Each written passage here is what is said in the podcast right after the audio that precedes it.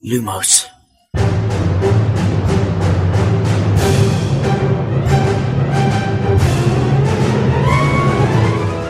سلام، من خشایارم، اینجا پادکست لوموسه. سلام، امیدم. این پادکست ارائه از دمنتور و مرکز دنیای جادوگریه. سلام، شادی هستم و این یک اپیزود ویژه از لوموسه. سلام، منم میلادم و به چهارمین بررسی اسرار دامبلدور لوموس خوش اومدید.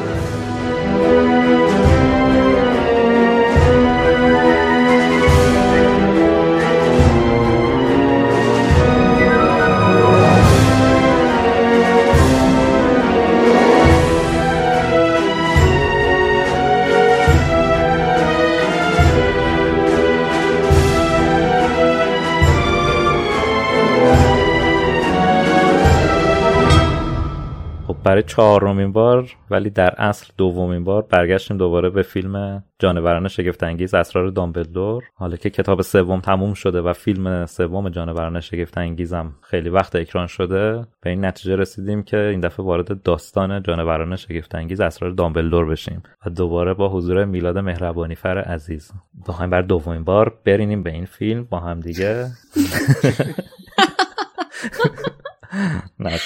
میخوای اول سلام کنیم؟ آره، با مهمونمون سلامتی کنیم با میلاد. آره. میلاد خیلی خوش اومدی.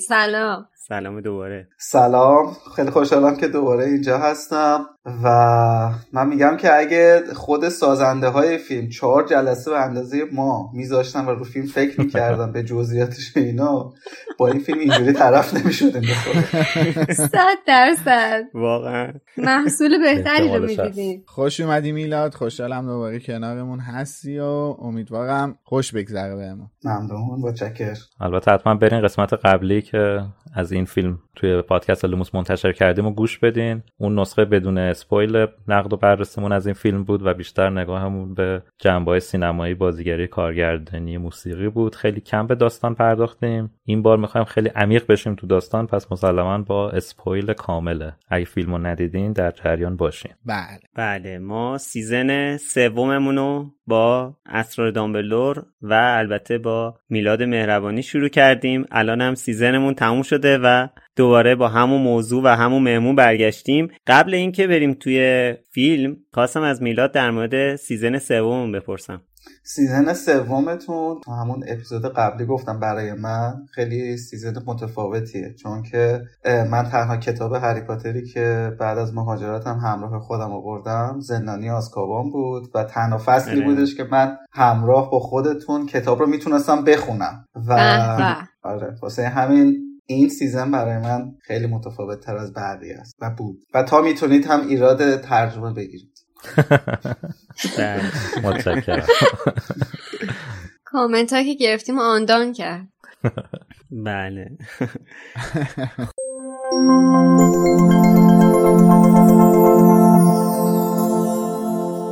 همه ما بارها و بارها داستان سیندرلا، دختری زیبا که با خوشقلبی و کفشی بلورین همسر شاهزاده قصه ها میشه، رو شنیدیم.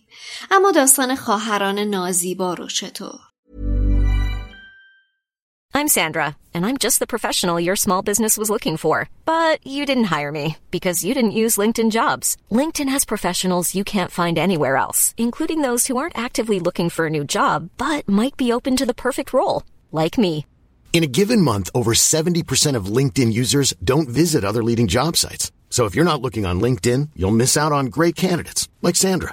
Start hiring professionals like a professional. Post your free job on linkedin.com/spoken today.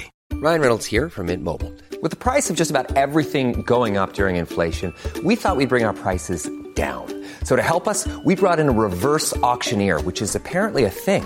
Mint Mobile Unlimited Premium Wireless. How to get 30, 30, how to get 30, how to get 20, 20, 20, how to get 20, 20, how to get 15, 15, 15, 15, just $15 a month? Sold! Give it a try at mintmobile.com/switch. $45 up front for 3 months plus taxes and fees. Promo rate for new customers for limited time. Unlimited more than 40 gigabytes per month. Slows full terms at mintmobile.com. Now's the time to save 30% on wedding jewelry, only on BlueNile.com. Make sure your wedding ring is the one with your pick of diamond and lab-grown diamond bands, all hand-finished and graded for excellence. Or surprise her with something blue she'll love for life, like a stunning pair of sapphire earrings. Blue Nile's jewelry experts are available 24/7 to help, From fit questions to style advice. Right now, get up to 30% off at BlueNile.com. BlueNile.com. خواهرخوانده داستان یک شخصیت در سایه است. داستان ایزابل که در نبردی تن به تن میان شانس و تقدیر به دنبال تغییر سرنوشت خودشه. خواهرخوانده یکی دیگه از کتاب‌های ژانر فانتزی پرتغاله. داستان ایزابل داستان دخترانیه که شجاعت رو به زیبایی ترجیح میدن.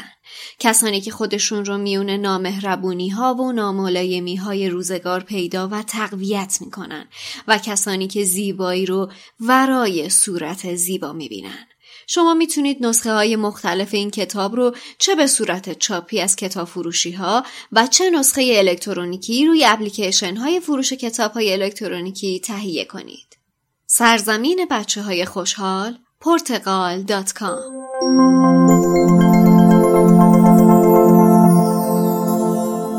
خب ما توی اپیزود قبلی که صحبت کردیم همونطور که امید گفت ما چند تامون فیلمو دیده بودیم، چند تامون فیلمو ندیده بودیم، یکیمون فیلمو نصفه دیده بود. ولی خب الان 2/3 آره 2/3 شادی دیده بود. آره. حالا الان میلاد مهربانی رو نمیدونم ولی ماها فهم کنم چند بار فیلمو دیدیم. میلاد رقبت کردی دوباره بری سینما فیلمو ببینی؟ سینما که نه، ولی ورژن کیفیت بالاش که اومد یک بار دیگه با زیرنویس حسین غریبی هم بازبینیش کردم. بعدا دیدم که البته چیزای جدیدتری هم من تونستم توش در بیارم. مثلا خیلی جاها که توی فیلم زمزمه میکنن خب اون توی فیلم نیست، تو باید همونجا مثلا آنی توی سینما متوجه بشی که خب من اونها رو نمیتونستم متوجه بشم. یا مثلا اون چیزهایی که رو آینه میومد، کریدنس رو آینه مینوشت، اون هم توی سینما خیلی خوب معلوم نبود که من بخوام ببینمش. یعنی یه جوری بودش که باید در آن اون رو متوجه شدی، اونا رو من تو نسبه حالا خونگیش بهتر فهمیدم. داداش شوش رفته بودی سینما من.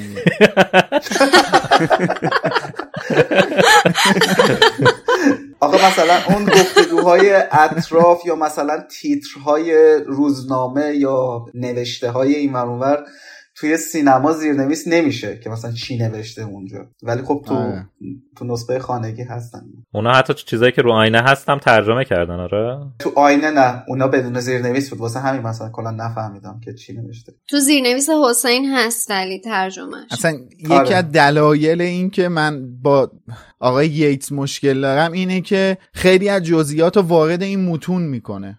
یکیش همین روزنامه هاست و من میگم من با این ماجرا مشکل دارم. آره میلاد اتفاقا اینی که گفتی، من همین چند روز پیش داشتم برای بار چندم فیلم جام آتش رو میدیدم و اون تیکه که هری میخواد سیریوس رو ببینه، منتظر سیریوسه، یه برگه روزنامه رو برمیداره، بعد صدای ریتا اسکیتر میاد که داره اون تیکه رو انگار میخونه، اون تیکه‌ای که روی روزنامه است. بعد اونجا توجهم به این جلب شد که چون تازه اپیزود فیلمو ضبط کرده بودیم، فیلم زندانی آزکابانو، توجهم به این جلب شد که مثلا اگر که این فیلمو دیوید ییتس میساخت این تیکه رو چه جوری نشون میداد. احتمالاً مثلا به یه صورت روزنامه میومد، مثلا مثل اون چیزایی که تو فیلم محفل دیدیم. اصلا شما توی فیلم محفل قرنوس بسیاری از جزئیاتو به دلیل اینکه دیوید وارد روزنامه کرده از دست میدی و این اتفاق توی یادگاران مرگ میفته، توی جانوران یک افتاد، تو شاهزاده میفته، همون اول فیلم،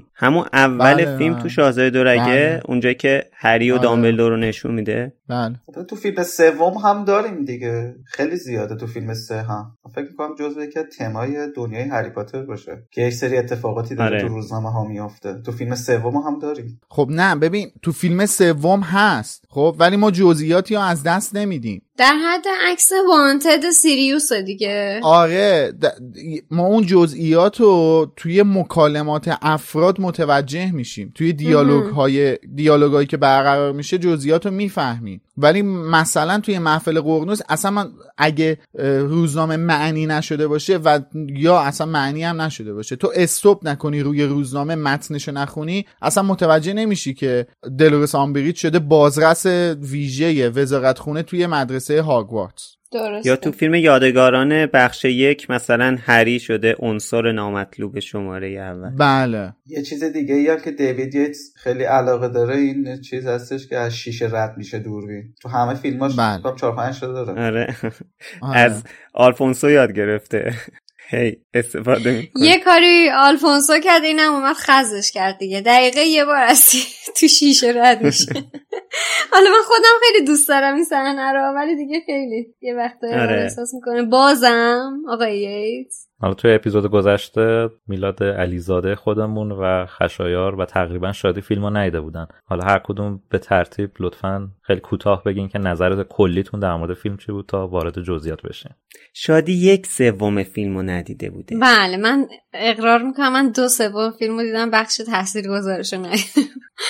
ولی نظر من راجع به فیلم اینه که من فیلمو میتونم بگم تقریبا دوست داشتم و هرچی که بیشتر میبینمش بیشتر بهش جذب میشم. اونم دقیقاً به همین علتی که الان میلاد راجعش صحبت کرد، به خاطر جزئیاتی که بیشتر توی فیلم آدم متوجه میشه و برای بار دوم سوم میتونه بهشون دسترسی داشته باشه یا فرصت خوندنش یا فرصت پاز کردن و نگاه کردن به اون جزئیات رو داشته باشه. به این علت بر من بارهای بعدی دیدنش هنوز جذابیت داره. ولی تو پلات اصلی داستان به نظرم یه ذره خلوته، میتونست اتفاقات هیجان انگیز بیشتری بیفته. یعنی من پلات داستان رو اینجوری تعبیر میکنم که به نظرم سبکه، خلوته، میتونست پروپیمونتر باشه. نمره هم اگه بخوام بدم از نظر خودم از 10 به این فیلم شاید یه چیزی هلوهوشه، اونم به خاطر طرفداری بیشترم 5 و 6 دیگه، ماکسیموم 6. آره 6.5 باشه. به خاطر طرفداری 5 و 6 فیلمو دوست داشته ولی زیبا بود. آخه نه توضیح دادم که خط داستانی به نظرم هنوز خیلی میتونست پروپیمون تر باشه. پلات خیلی به نظرم هنوز جا داشت. خب من فیلمو دوست داشتم. نمیدونم آخه من نمیتونم خیلی اینطوری نظر بدم، یعنی خیلی برام سخته که این مدلی نظر دادن، یعنی که خیلی احساسات دخیله در این اظهار نظرم و به خاطر تو چرا به من خورده میگیری؟ منم به همین علت گفتم خوشم میاد. طرفداری یعنی همین دیگه. آره ببین من چیزی که توی یه فیلم برام مهمه اینه که کمتر سوال بی جواب برام بذاره، ولی این فیلم خیلی برام سوال بی جواب میذاره. حالا سوالامو مطرح میکنم توی اپیزود و شاید بله و ولی امید مسلح اومده. آره و حالا شاید که واقعا شما جواب سوالا رو بدونی، یعنی برای شما اینا چیز طبیعی باشه. من یه سری چیزا رو متوجه نشدم توی پلات داستان و دوست دارم در موردش صحبت کنیم تا متوجه بشم، شاید اون موقع فیلم رو دوست داشته باشم. This podcast is brought to you by eHarmony, the dating app to find someone you can be yourself with. Why doesn't eHarmony allow copy and paste in first messages? Because you are unique and your conversations should reflect that. eHarmony wants you to find someone who will get you. How are you going to know who gets you? If people send you the same generic conversation starters, they message everyone else. Conversations that actually help you get to know each other. Imagine that. Get who gets you on eHarmony. Sign up today. Hiring for your small business? If you're not looking for professionals on LinkedIn, you're looking in the wrong place. That's like looking for your car keys in a fish tank. LinkedIn helps you hire professionals you can't find anywhere else, even those who aren't actively searching for a new job but might be open to the perfect role. In a given month, over 70% of LinkedIn users don't even visit other leading job sites. So start looking in the right place. With LinkedIn, you can hire professionals like a professional. Post your free job on linkedin.com/spoken today. یکی از دلایلی که مثلا کتاب هری پاتر رو دوست داشتم به خاطر اون توضیحاتی بود که همیشه دامبلدور آخر کتابا میداد و اون جواب سوالام رو میداد دیگه دامبلدور. ولی مثلا من الان نگاه میکنم اگه من بدون اینکه کتاب محفل ققنوس رو میخوندم مثلا فیلم محفل رو میدیدم، از این چیزی که الان بدم میاد از فیلم محفل قطعا بیشتر بدم میومد، چون چی نمیفهمیدم اصلا چی شد. دامبلدور یه فصل توضیح میده آخر کتاب محفل، اونجا اون صحنه که دامبلدور و هری نشستن با هم صحبت میکنن فکر کنم 20 ثانیه است تو فیلم. آره. و خب این یکی از مسائلیه که من مثلا با فیلم محفل دارم، در مورد این فیلمم هم همینطور. ولی آره منم 5-6 میدم واقعا. آخه یه جوری به شادی توپیدی گفتم الان عمره چم میخوای بده با اونو. تشکر میکنم میلاد جان واقعا. بدون اینکه نظرات خودم رو بگم تازه فیلمو دوست داشتی 56 میدی قضاوت کردم.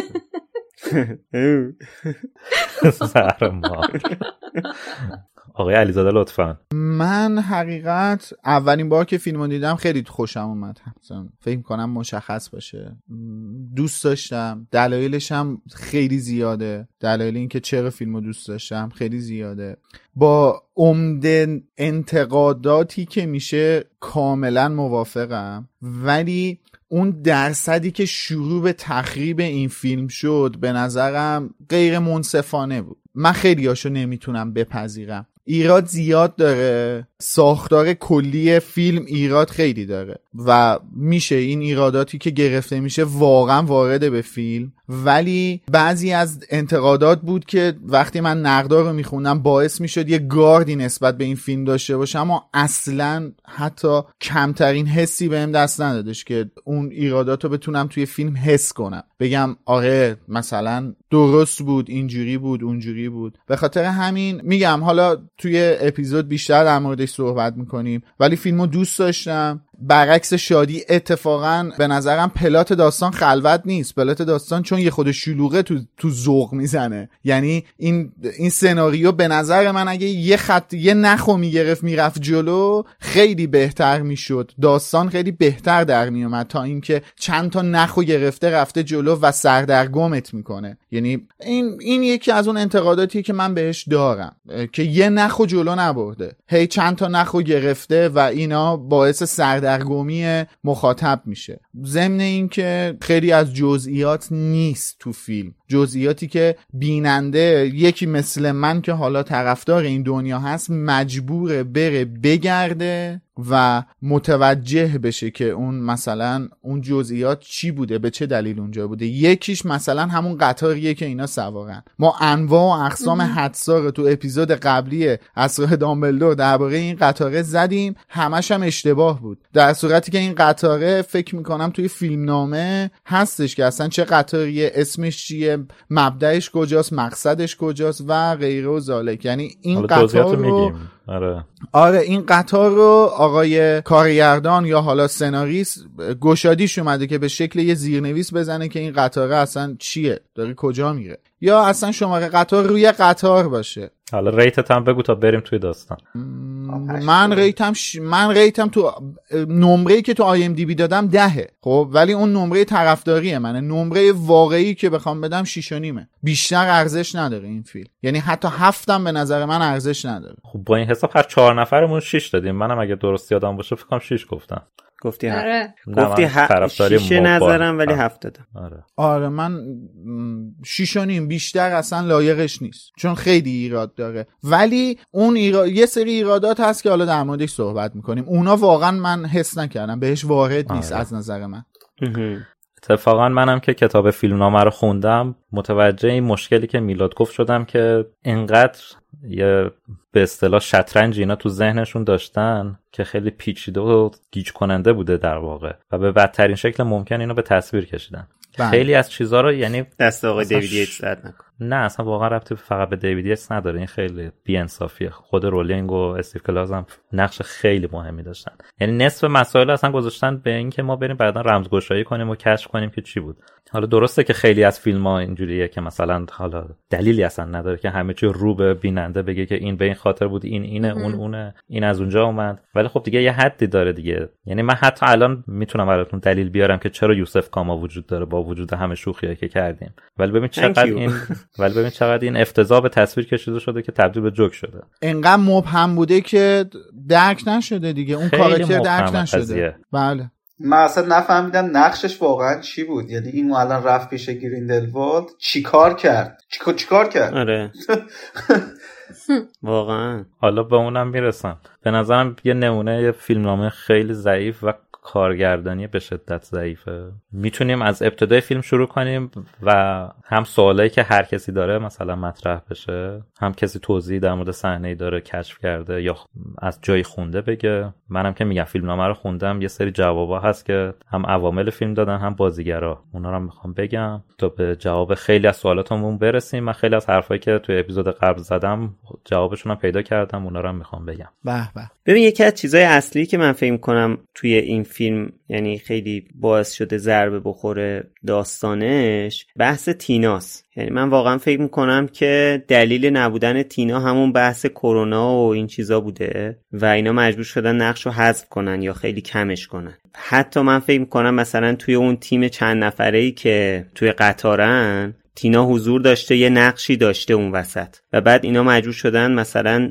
حالا دوتا فیلمنامه نویس مجبور شدن یه جوری این نقش تینا رو قرقاتی کنن، یه حرکتی بزنن که این مثلا خیلی مشخص نباشه. مثلا یکی از چیزایی که من بهش فکر کردم این بود که اصلا شاید به جای اینکه یوسف بره پیش گریندلوالد، شاید مثلا تینا میخواسته بره. یعنی حتی تا اینجاش هم فکر کردم. نه تینا نمیتونسته بره. من حس میکنم نقششو با بانتی قاطی کردن. فکر میکنم. آره بانتی زر زیادی پررنگ بود. من دقیقاً نظرم اینه که قرار بوده کاری که بانتی داره انجام میده رو تینا انجام بده. حالا بنا به یه سری از دلایل این نقشو انداختن رو دوش بانتی. ببین آره مثلا اون صحنه ای که بانتی میاد و چمدون رو میاره، همون آخر فیلم، اون نگاهی که نیوت بهش میکنه، من اصلا اولین بار که فیلمو دیدم فکر کردم تیناست.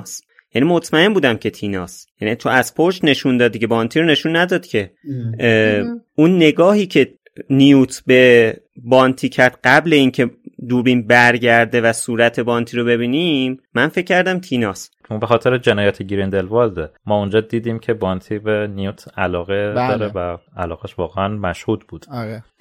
ببین در مورد تینا حالا خودت تو اپیزود قبلی یه مقدار در موردش توضیح دادی، منم یه مقدار حالا بعد از اون بیشتر که سرچ کردم، گزینه شماره یکش همون جریان کووید بلند مدتش بوده. یعنی به صورت رسمی توی مصاحبه ها اینو اعلام کردن که چون فیلم هم به خاطر جانی دپ و هم به خاطر کرونا دوبار تاخیر خورده، امکان این که زمان فیلم برداری رو دوباره بخوان به خاطر تینا حالا تینا که اسمش چیز دیگه، اسم بازیگرش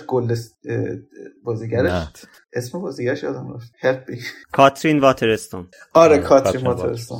به خاطر این بازیگر دوباره نمیتونستن کاترین واترستون یه برنامه دیگه‌ای بذارن، چون حالا اکثر بازیگرایی هم که توی فیلم هستن بازیگرای پر مشغله‌ای ان، مدام باید از این کار برن توی کار دیگه، واسه همین نمیتونستن انجام بدن. حالا توی این سرعت کم چجوری فیلمنامه رو تغییرش دادن و چقدر از این قضیه فیلمنامه میتونسته ضربه بخوره رو نمیدونیم. و خب گزینه تئوری توته‌اش هم بازم اون دفعه مطرح کردیم، به خاطر شاید مثلا حرفایی که یه مقدار با حالا یک سری مشکلاتی که با جی‌کی رولینگ داشته که این احتمالش خیلی کمه. همین اخیراً هم یه سری حرفا در مورد جانوران شگفت‌انگیز داشته، نه توی پریمیر هم بوده.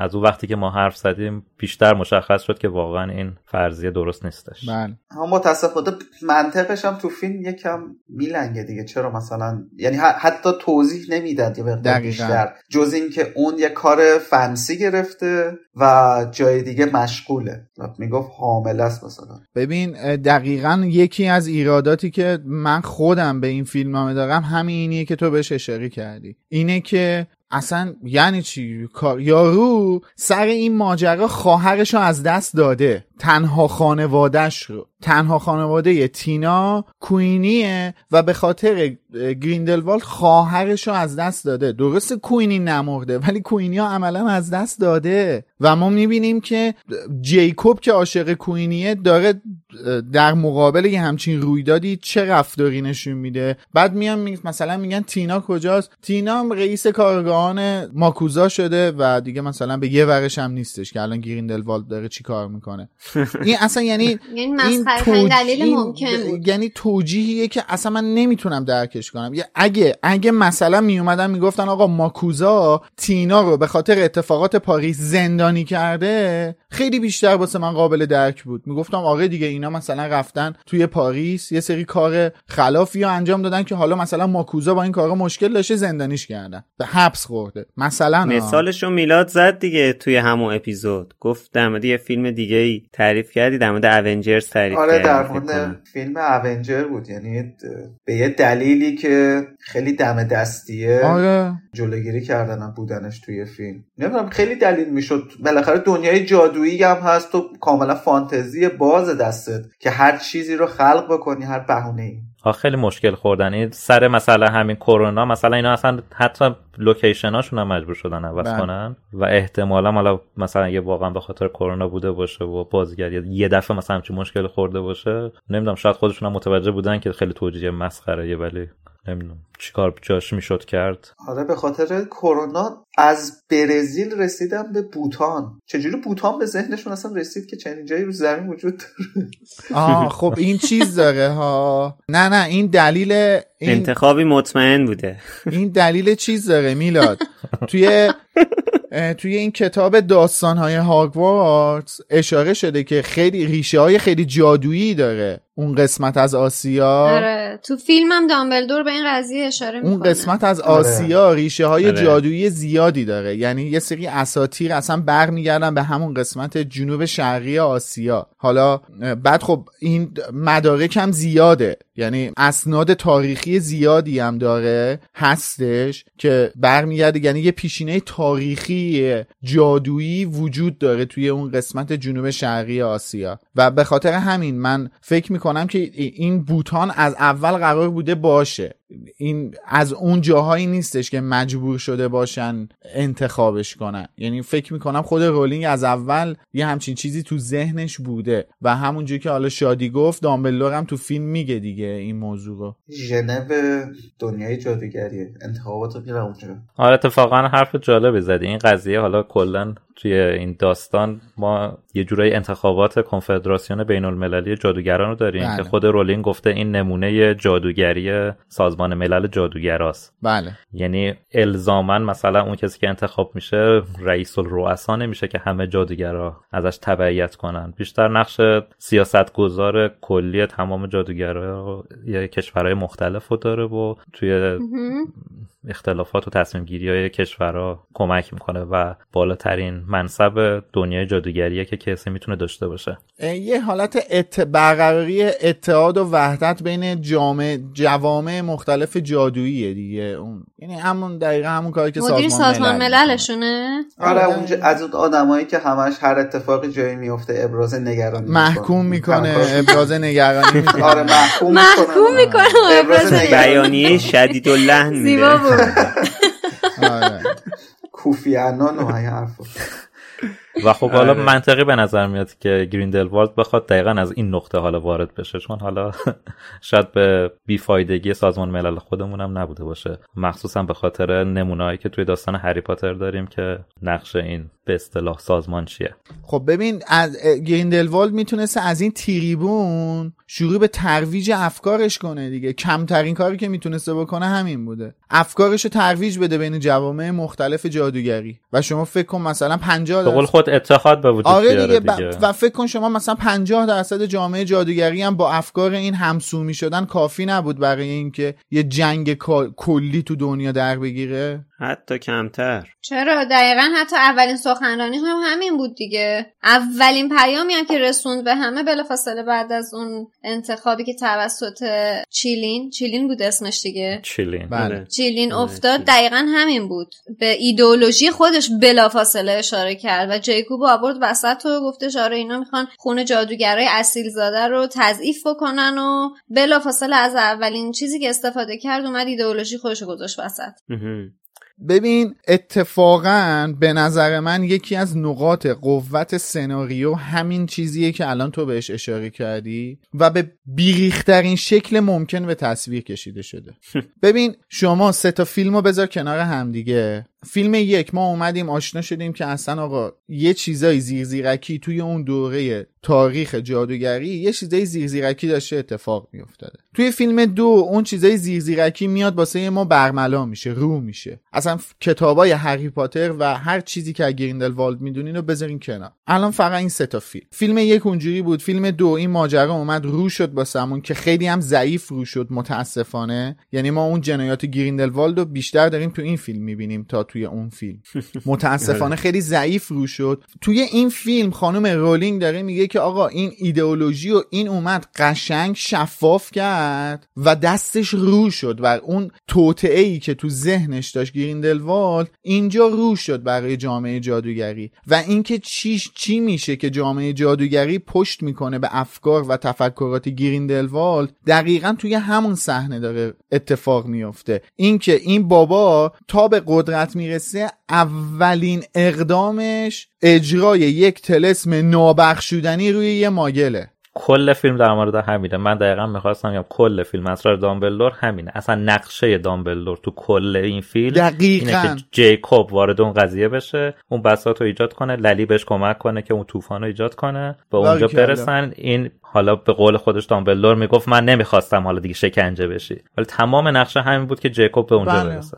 جیکوب برسه به جایی که گریندلوالد قدرت گرفته و دست گریندلوالد برای همه رو بشه که این اون آدمی که داره تظاهر میکنه نیستش. یعنی اتفاقا پلات اصلی داستان تو سناریو اینه، ولی به افتضاح ترین شکل ممکن به تصویر کشیده شده. انقدر مبهمه که عملاً بیننده هیچی نمیفهمه و این ایراده. آره واقعا تا همین الان که راجبش صحبت نکرده بودین، برای منم حتی برای اینکه این چند مرتبه فیلمو دیدم بازم برام این مسئله گنگ بود که واقعا در نهایت جیکوب چرا اینقدر اومد جلو و الان روشن شد اصلا.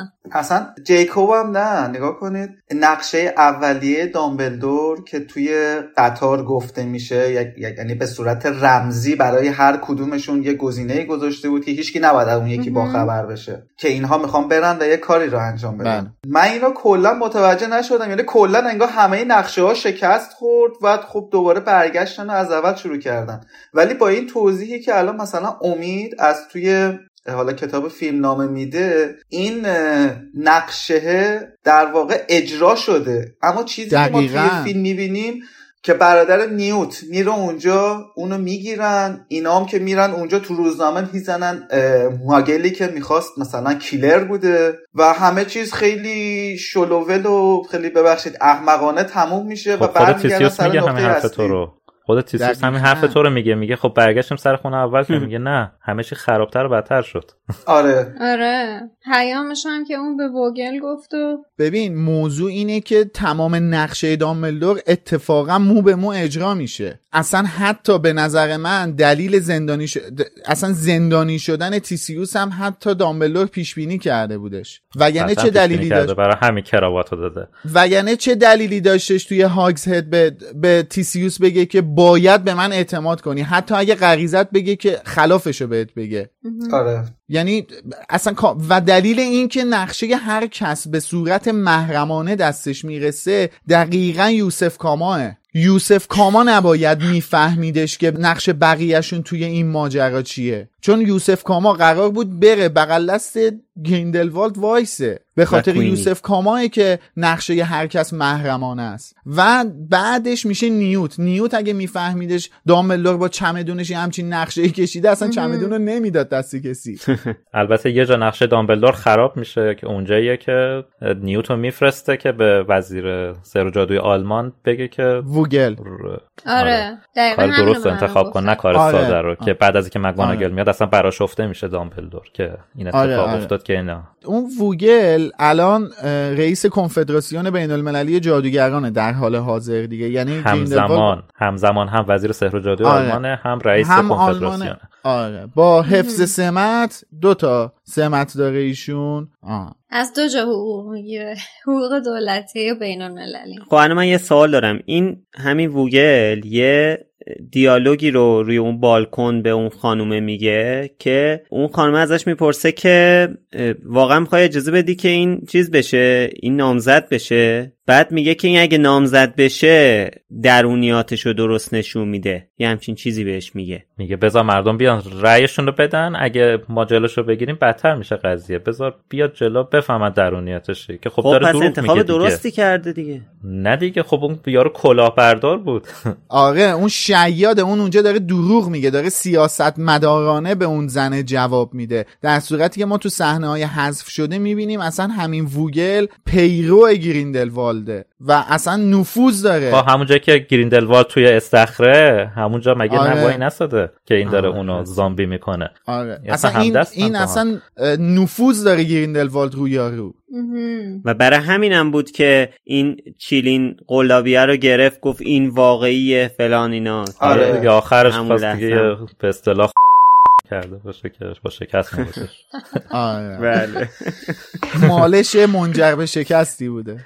بله الان که در مورد انتخابات داریم صحبت میکنیم، تو اپیزود قبلی من چیزی گفته بودم که شخصیت گریندلوالد، حالا اوکی بازیگرش عوض شده ولی به لحاظ داستانی رفتار و منشش یکسان نیست. حالا ما تو فیلم قبلی مثلا یه دونه گریندلوالد خیلی خشن رو میبینیم که خیلی با زور و آدم جمع کردن و ارتش ساختن و یار و اینا میخواد به زورم که شده اون عقاید خودش رو اجرا بکنه. حالا تو فیلم سوم به یک باره گریندلوالد میاد مثلا چیز میشه، سیاستمدار میشه و طریق سیاست به دنبال محبوبیته میخواد اینجوری بیاد. این براتون یه مقدار به لحاظ شخصیت گریندلوالد متناقض نیست؟ نه گریندلوالد همیشه سیاستمدار بوده، فرقش با ولدمورت اصلا همینه.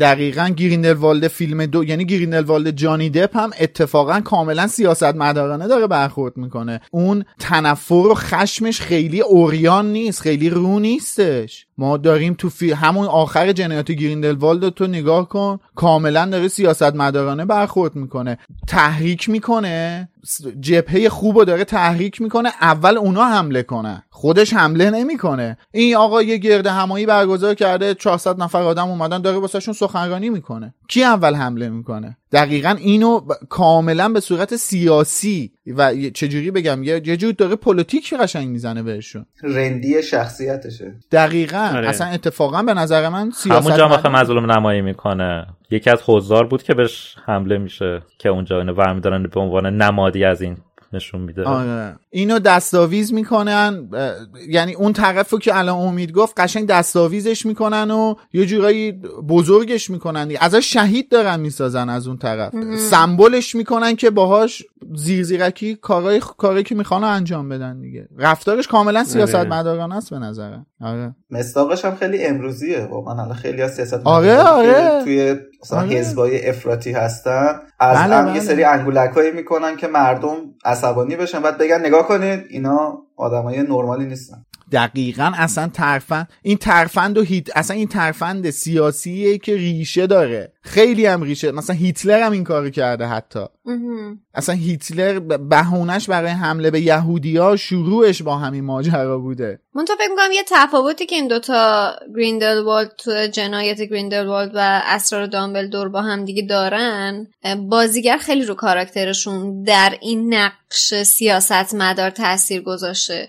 جانی دپ یه آتیشی توی این کاراکتر انداخته و یه زیرکی رندی خاصی رو وارد قضیه کرده، ولی مت میکلسن به نظر من پخته ترین نقش رو بازی کرد، پخته تر نقش سیاستمدار رو بازی کرد. یا شاید چون داره وارد مسئله انتخابات میشه داره رفتارش رو یه جوری میبره به سمت اینکه عوام پسند تر باشه. مثلا همون صحنه که از ماشین پیاده شد یا گفت شیشه رو بده پایین و رفت در آغوش طرفدارانش قرار گرفت، به نظر من این خیلی حرکتی بود که صرفا انگار دنبال محبوبیت بود، یعنی یه سر اون رندیه رو گذاشته بود کنار، بیشتر میخواست خودش رو شرارت‌هاشو نشون نده بلکه اون پشت رندیه قایم بکنه این داستان رو. خب اگر که میخواست این کارو بکنه، این آدم اگر انقدر سیاست مداره چرا دقیقا همونجا جلو اون جمعیت ورداشت کروشیو رو زد؟ یعنی میتونست به نظرم چون نقطه ضعفش اونجا بود. خب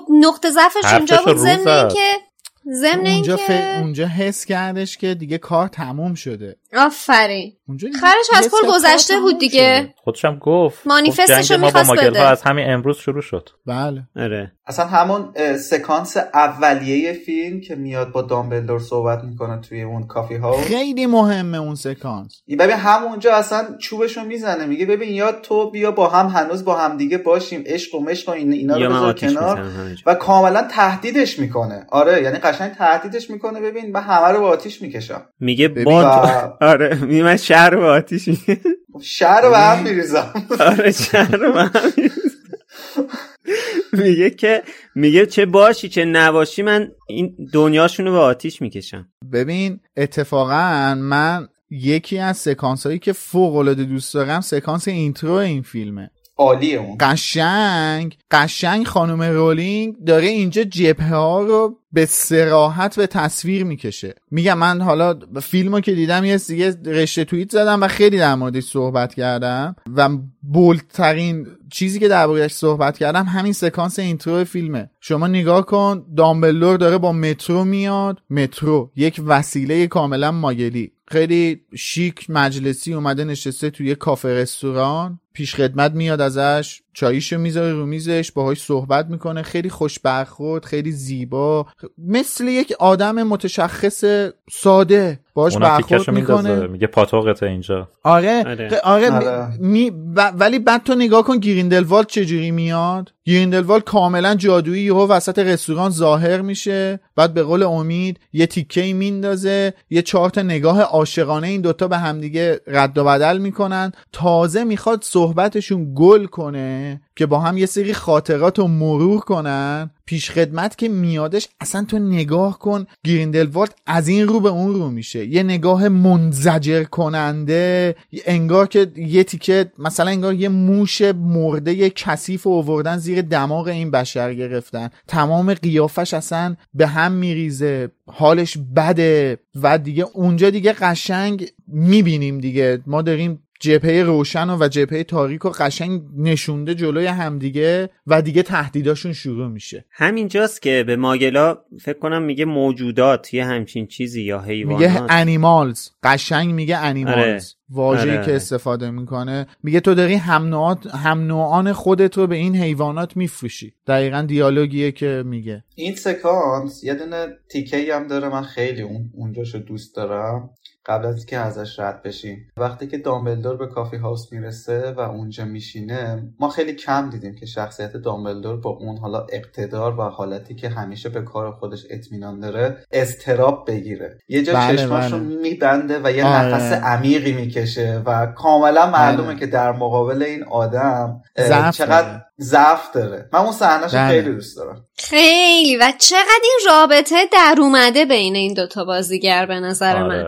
قشنگ این رابطه در اومده، یعنی از جنس نگاهه، یعنی اینا احتمالاً باید پیشینه‌ای داشته باشن یا واقعاً باید اینقدر قهار باشن که بتونن این بازی رو در بیارن، یا اینکه باید بتونن با هم اینقدر بازی کرده باشن که بتونن یه همچین نگاه‌هایی رو رد و بدل کنن. و تو همون سکانس ما به قول امید پیشینه اینا رو میفهمیم، میتونیم باور بکنیم که دامبلدور عاشق گریندلوالد بوده. آخه جالبیش اینه که الان پیرو حرف شادی و میلاد، من اینم بگم که جالبیش اینه که خود گریندلوالد هم این حسه رو داره ولی داره سرکوبش میکنه، داره پنهانش میکنه، یعنی تخستر از دامبلدوره. آره ببین اون جاهایی که لبخندایی که داره میزنه به دامبلدور دقت کن، مشخصه که اون حسه، اون عشقه رو گلرت هم داره ولی داره سعی میکنه سرکوبش کنه. اصلا من فکر میکنم اینکه زود از محلک فرار میکنه، گفتگو رو تموم میکنه، به خاطر اینکه نقطه ضعف دست دامبلدور نده، یعنی موندن بیشترش ممکنه باعث بشه که ضعف از خودش نشون بده. آره حالا من نمیخوام از این صحنه بگذریم چون در مورد این صحنه صحبت دارم، ولی اون جمله‌ای هم که اون آخر فیلم گریندلوالد به دامبلدور میگه اگه من نباشم کی دوستت داره، اینم از نشونه ضعفشه به نظرم. همه چی رو با شعرهای فارسی میگه. میدونم آخه یاد چیز افتادم، میدونم آهنگی بود اگه من نباشم، من اگه نباشم کی واسه همین کامران هومر.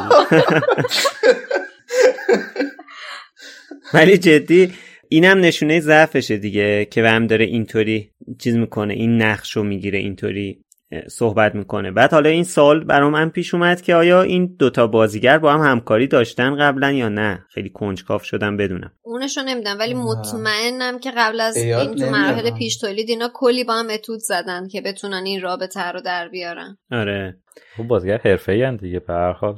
ولی تنها چیزی که مت میکلسون میدونم این که الان اون توی 4 تا فرانچایز خیلی بزرگ حضور داشته، یعنی جیمز باند و مارول و استار وارز و هری پاتر. کمتر کسیه که چنین چیزی رو تجربه خیلی داره. کارنامه خیلی خوبی داره. آره مت میکلسون کارنامه خیلی خوبی داره به نظرم و اتفاقا اون نقشی که توی کازینو رویال داره رو من خیلی دوست دارم. آره حالا اون نگاه اولی که گریندلوالد به دامبلدور میکنه واقعا خیلی جالبه، خیلی قشنگه. یعنی اینکه اون ارتباط عاطفی رو توی اون نگاهه میبینی. لحظه اولی که همدیگر رو میبینن یه نگاه خاصی میکنه، یه لبخندی میزنه که خیلی قشنگه. اونو من خیلی دوست دارم. ولی کلن حالا میخواستم بگم که یه جوریه این صحنه، یعنی نمیدونم احساس میکنم مثل اون دوتا صحنه دیگه، دوتا صحنه داره این فیلم که در واقع واقعیت نیست دیگه. یه جورایی نمیدونم اسمشو چی بذارم، واقعیت نیست، همه نمیبینن، توی دنیای دیگه ایه. یکی اون دوئل دامبلدور و گریندلوالده، یکی هم دوئل دامبلدور و کریدنسه، یکی هم دوئل دامبلدور و گریندلوالد نهایی و این صحنه کافه و کریدنس که خب توی کتاب فیلمنامه دلیلشو نوشته بود. همون این صحنه کافرم احساس میکنم که تقریبا اون شکلی. آره صحنه کافه در واقع ترانزیشنه که ما میخواد، یعنی یه جورایی نمیدونم مثلا اصطلاح سینمایش چیه، به هر حال یه چیزی که مثلا میخواد احساسات اینا رو به ما نشون بده. یعنی اتفاقی حتی در دنیای جادوگری نیفتاده که بخواد اونجا آتیش بگیره. یعنی تو فیلمنامه یعنی نه خاطره است، نه خاطره است، نه رویداده. آره ولی شاید میشه گفت تخیل یکی از این شخصیت‌هاست. خاصه حرارت این اتفاق رو شاید نشون بده. خب ببین در مورد اینکه اونجا آتیش میگیره، این که دقیقاً بعد از اون صحبت گریندلوالد که میگه من چه تو باشی چه نباشی دنیاشونو به آتیش میکشم، حالا این یه صحنه چیزه. یعنی اینکه الان من فقط بحث قسمت آتش سوزیشو نمیگم، کل اون صحنه رو یه ذره من نسبت بهش، ببین میخوام بگم که الان این پیمان خونی رو خب از گریندلوالد دزدیدن. این خیلی براش مهم بوده و دستش بوده و خیلی همه جا همراهش بوده، حالا دور گردنش بوده، نمیدونم چون اینجا گفت که دور گردنم بوده دیگه. بعد این الان افتاده دست دامبلدور، این الان اصلا از کجا فهمیده که این دست دامبلدوره و اینجا الان نشسته روبروش اومده خب ببینمش نشونم بده. یعنی چی؟ مثلا اینو که اگه این برای مهمه اینو دزدیدن، این میاد دوباره اونو بگیره دیگه. آقا این دست تو، این دست تو چه غلطی میکنه، این دست تو چیکار میکنه، بده من اینو. یعنی دونستم منظورم برسونم، یعنی سوال من بود، من نمیدونستم یه دونه است، من همش فکر میکردم دو تاست. یعنی خود گریندلوالد هم انگار یه دونه داره. نه دیگه تو جنایت گریندلوالد بود اگه اشتباه نکنم که بله. اینو ور میداره میدزده این آقای تدی از عزیزمون. آره دیگه. بعدش همین که الان به خاطر همین حرفایی هم که خودتون زدین، یعنی در ادامهش اصلا نوع رابطه این دوتا اینجوری نیست که الان بیاد یقه اونو بگیره. بابا اینا یه دوئل بزرگ آخرش کردن، یه نگاه عاشقانه کرد رفت، اصلا کاریش نداشت. یعنی در این حد هم توی اوج داستان بازم نمیخواست آسیبی نه این به اون برسونه نه اون. پا رو تازه فراتر گذاشت، گفت من نه الان دشمنتم نه در گذشته. حالا داشت رو به بقیه صحبت میکرد ولی این جمله رو رو به دامبلدور میگه. آره بله. این اصلا رابطهشون در این سطح نیست که اینا بخوان سر این چیزا با هم دیگه قاطی کنن. اون فهم میخواد دنیا رو نابود کنه، اینا مخالفت میکنه. اتفاقا یه نکته جالب دیالوگای اینا توی همین صحنه اول اینه که مثلا دامبلدور داره ادعا میکنه که داره تلاش میکنه که خطاهای دوران جوانیشو اصلاح کنه دیگه، یعنی الان یه فرصت جبران تصمیم‌های اشتباه براش به وجود اومده که اینو گریندلوالد رد میکنه، میگه تو فقط به خاطر عشقت به من وارد این جریان نشدی. آره. تو عقیده داشتی به این سیاست‌ها. آره میگه اصلا آره. تو گفتی که این کارو بکنیم، میگه اصلا این پیشنهاد تو بود. تا یه جایی هم مسیر بودن بعد جدا شدن. آره و اونجایی که دامبلدور داره برای نیوت توضیح میده مشخصه که خودش هم می‌خواسته دیگه. من بخواستم، یعنی برداشت من این بود که دامبلدور تکلیفش با خودش هم حتی روشن نیست دقیقاً. نیست یا نه؟ به نظرم میرسه که نه نیست. به نظرم میرسه یه جوری داره تظاهر میکنه بعضی وقتا که یعنی اگرم من وارد این مسئله شدم همش به خاطر این عشقی بوده که داشتم. یه جوری داره نقش خودش رو فقط به همین عشق تقلیل میده. ببین ما میتونیم حدس بزنیم که دامبلدور هم تمایلات گریندل والتورانه داشته توی اون سن، توی بعد از فارغ التحصیلیش از هاگوارتس. میتونیم یه همچین چیزی رو حدس بزنیم که دلایلش ریشه در زندگی دامبلدور داره دیگه، ریشه در اتفاقاتی داره که براش افتاده. ماگلایی که به خواهرش حمله کردن، اتفاقاتی که برای اون ماگلا افتاده و به سبب اون باعث شده پدرش رو این از دست بده. بعد خب اینا همیشه تو خفا زندگی کردن، مجبور بودن، خانواده‌شو ناقص میشه، از بین میره. همه اینا یه سری عقده‌های شخصیتی رو به وجود میاره دیگه، یعنی یه سری چیزای کلیه. و اینکه اون زمان دامبلدور اگه میاد یه همچین پیشنهادی از گریندلوالد مطرح میشه و این ازش استقبال میکنه و خودش هم همچین تمایلاتی داشته باشه، چیزی نیستش که دور از ذهن باشه. ولی سوال اینه که کجا دامبلدور از چنین روی کردی بر میگرده؟ همون شبی که آریانا میمیره و این نگاه آره. میکنه سرش به سنگ میخوره. آره نه اصلا نه اینکه چیز باشه، من نظر شخصی میده، یعنی این استنباطی که دارم، نگاه میکنه میبینه از دست دادن یک نفر که انقدر مهم بوده تو زندگی، انقدر دردناکه، انقدر تأثیر وحشتناک میتونه روی یه آدم بذاره. وقتی جنگ شروع بشه هزاران هزار نفر چنین دردی رو لمس میکنن و این به چه قیمتی خواهد بود؟ هزاران هزار نفر بیگناه و کشته شدن یک نفر بیگناه. فکر میکنم این وجدانشو یهویی روشن میکنه. آره میگم، منم منظورم همین بود دیگه، که این باعث میشه که دامبلدور از چنین روی کردی خودشو بکشه عقب، جدا کنه خودشو از چنین تفکری. من نظرم اینه. خب این ولی خودشو انکار میکنه، یعنی این که میخواد نپذیره که اون انتخابی که توی جوونی داشته باعث مرگ همین خواهرش شده. خب آخه حقیقت اینه که این انتخابه شده. خب آره ولی نمیخواد بپذیره، به خاطر همین یه جورایی میندازه تقصیر گریندلوالد. میگه من عاشق تو بودم، عاشق تو بودم، تو دنبال این کارا بودی، منم اومدم بعد ببین خواهرم مرد. مرگ آریانا رو نمیخواد بندازه گردن گریندلوالد، خودش رو تا ابد مقصر میدونه. آره ببین، نه اینقدر رو نه اینجوری که کاملا گردن گریندلوالد بندازه، نه، ولی برای اینکه پیش خودش کمتر عذاب وجدان داشته باشه یا از این عذاب وجدانه بتونه فرار کنه، این رو توی ذهنش انکار میکنه که خودش هم دنبال این مسئله بوده. خب حالا بریم سراغ یکی از مسائل مبهم حداقل برای من، اینه که این حالا در مورد انتخابات صحبت کردیم، ولی این چه مدل انتخاباتی بود؟ یعنی من فهمیدم که اینا چوب دستشون رو میدن بالا، رأی میدن و در واقع دارن رأی میدن، ولی اگه قراره چیلین قضیه رو مشخص کنه که دیگه رأی شما چه اهمیتی داره؟ این چیه شما فهمیدین؟ من برداشتم این بود مثل اینکه اینا قبلا چیلین این کارو میکرده، ولی از وقتی که تصمیم گرفتن با انتخابات اینو برگزار کنن دیگه انتخابات بوده. این دفعه هم قرار بود انتخابات باشه، بعد اینا یه چیلین پیدا کردن، حالا از طرف همین گریندلوالد و اون همین وزیره، اسمشو یادم رفت، چی بود اسم این؟ ووگل. اینا حالا یه چیلین پیدا کردن، میخواستن به سیستم قدیم اون رو این دفعه اجرا کنن. خب همه جا میگه ووت، همه بنرها زده که مردم رای بدن. خب لحظه آخر اومد گفت چیلین داریم. آخه بعد از اینی هم که چیلین انتخاب کرد باز هم اونا رای دادن، یعنی همه برای گریندلوالد چیلین تایید صلاحیت میکرده در حقیقت.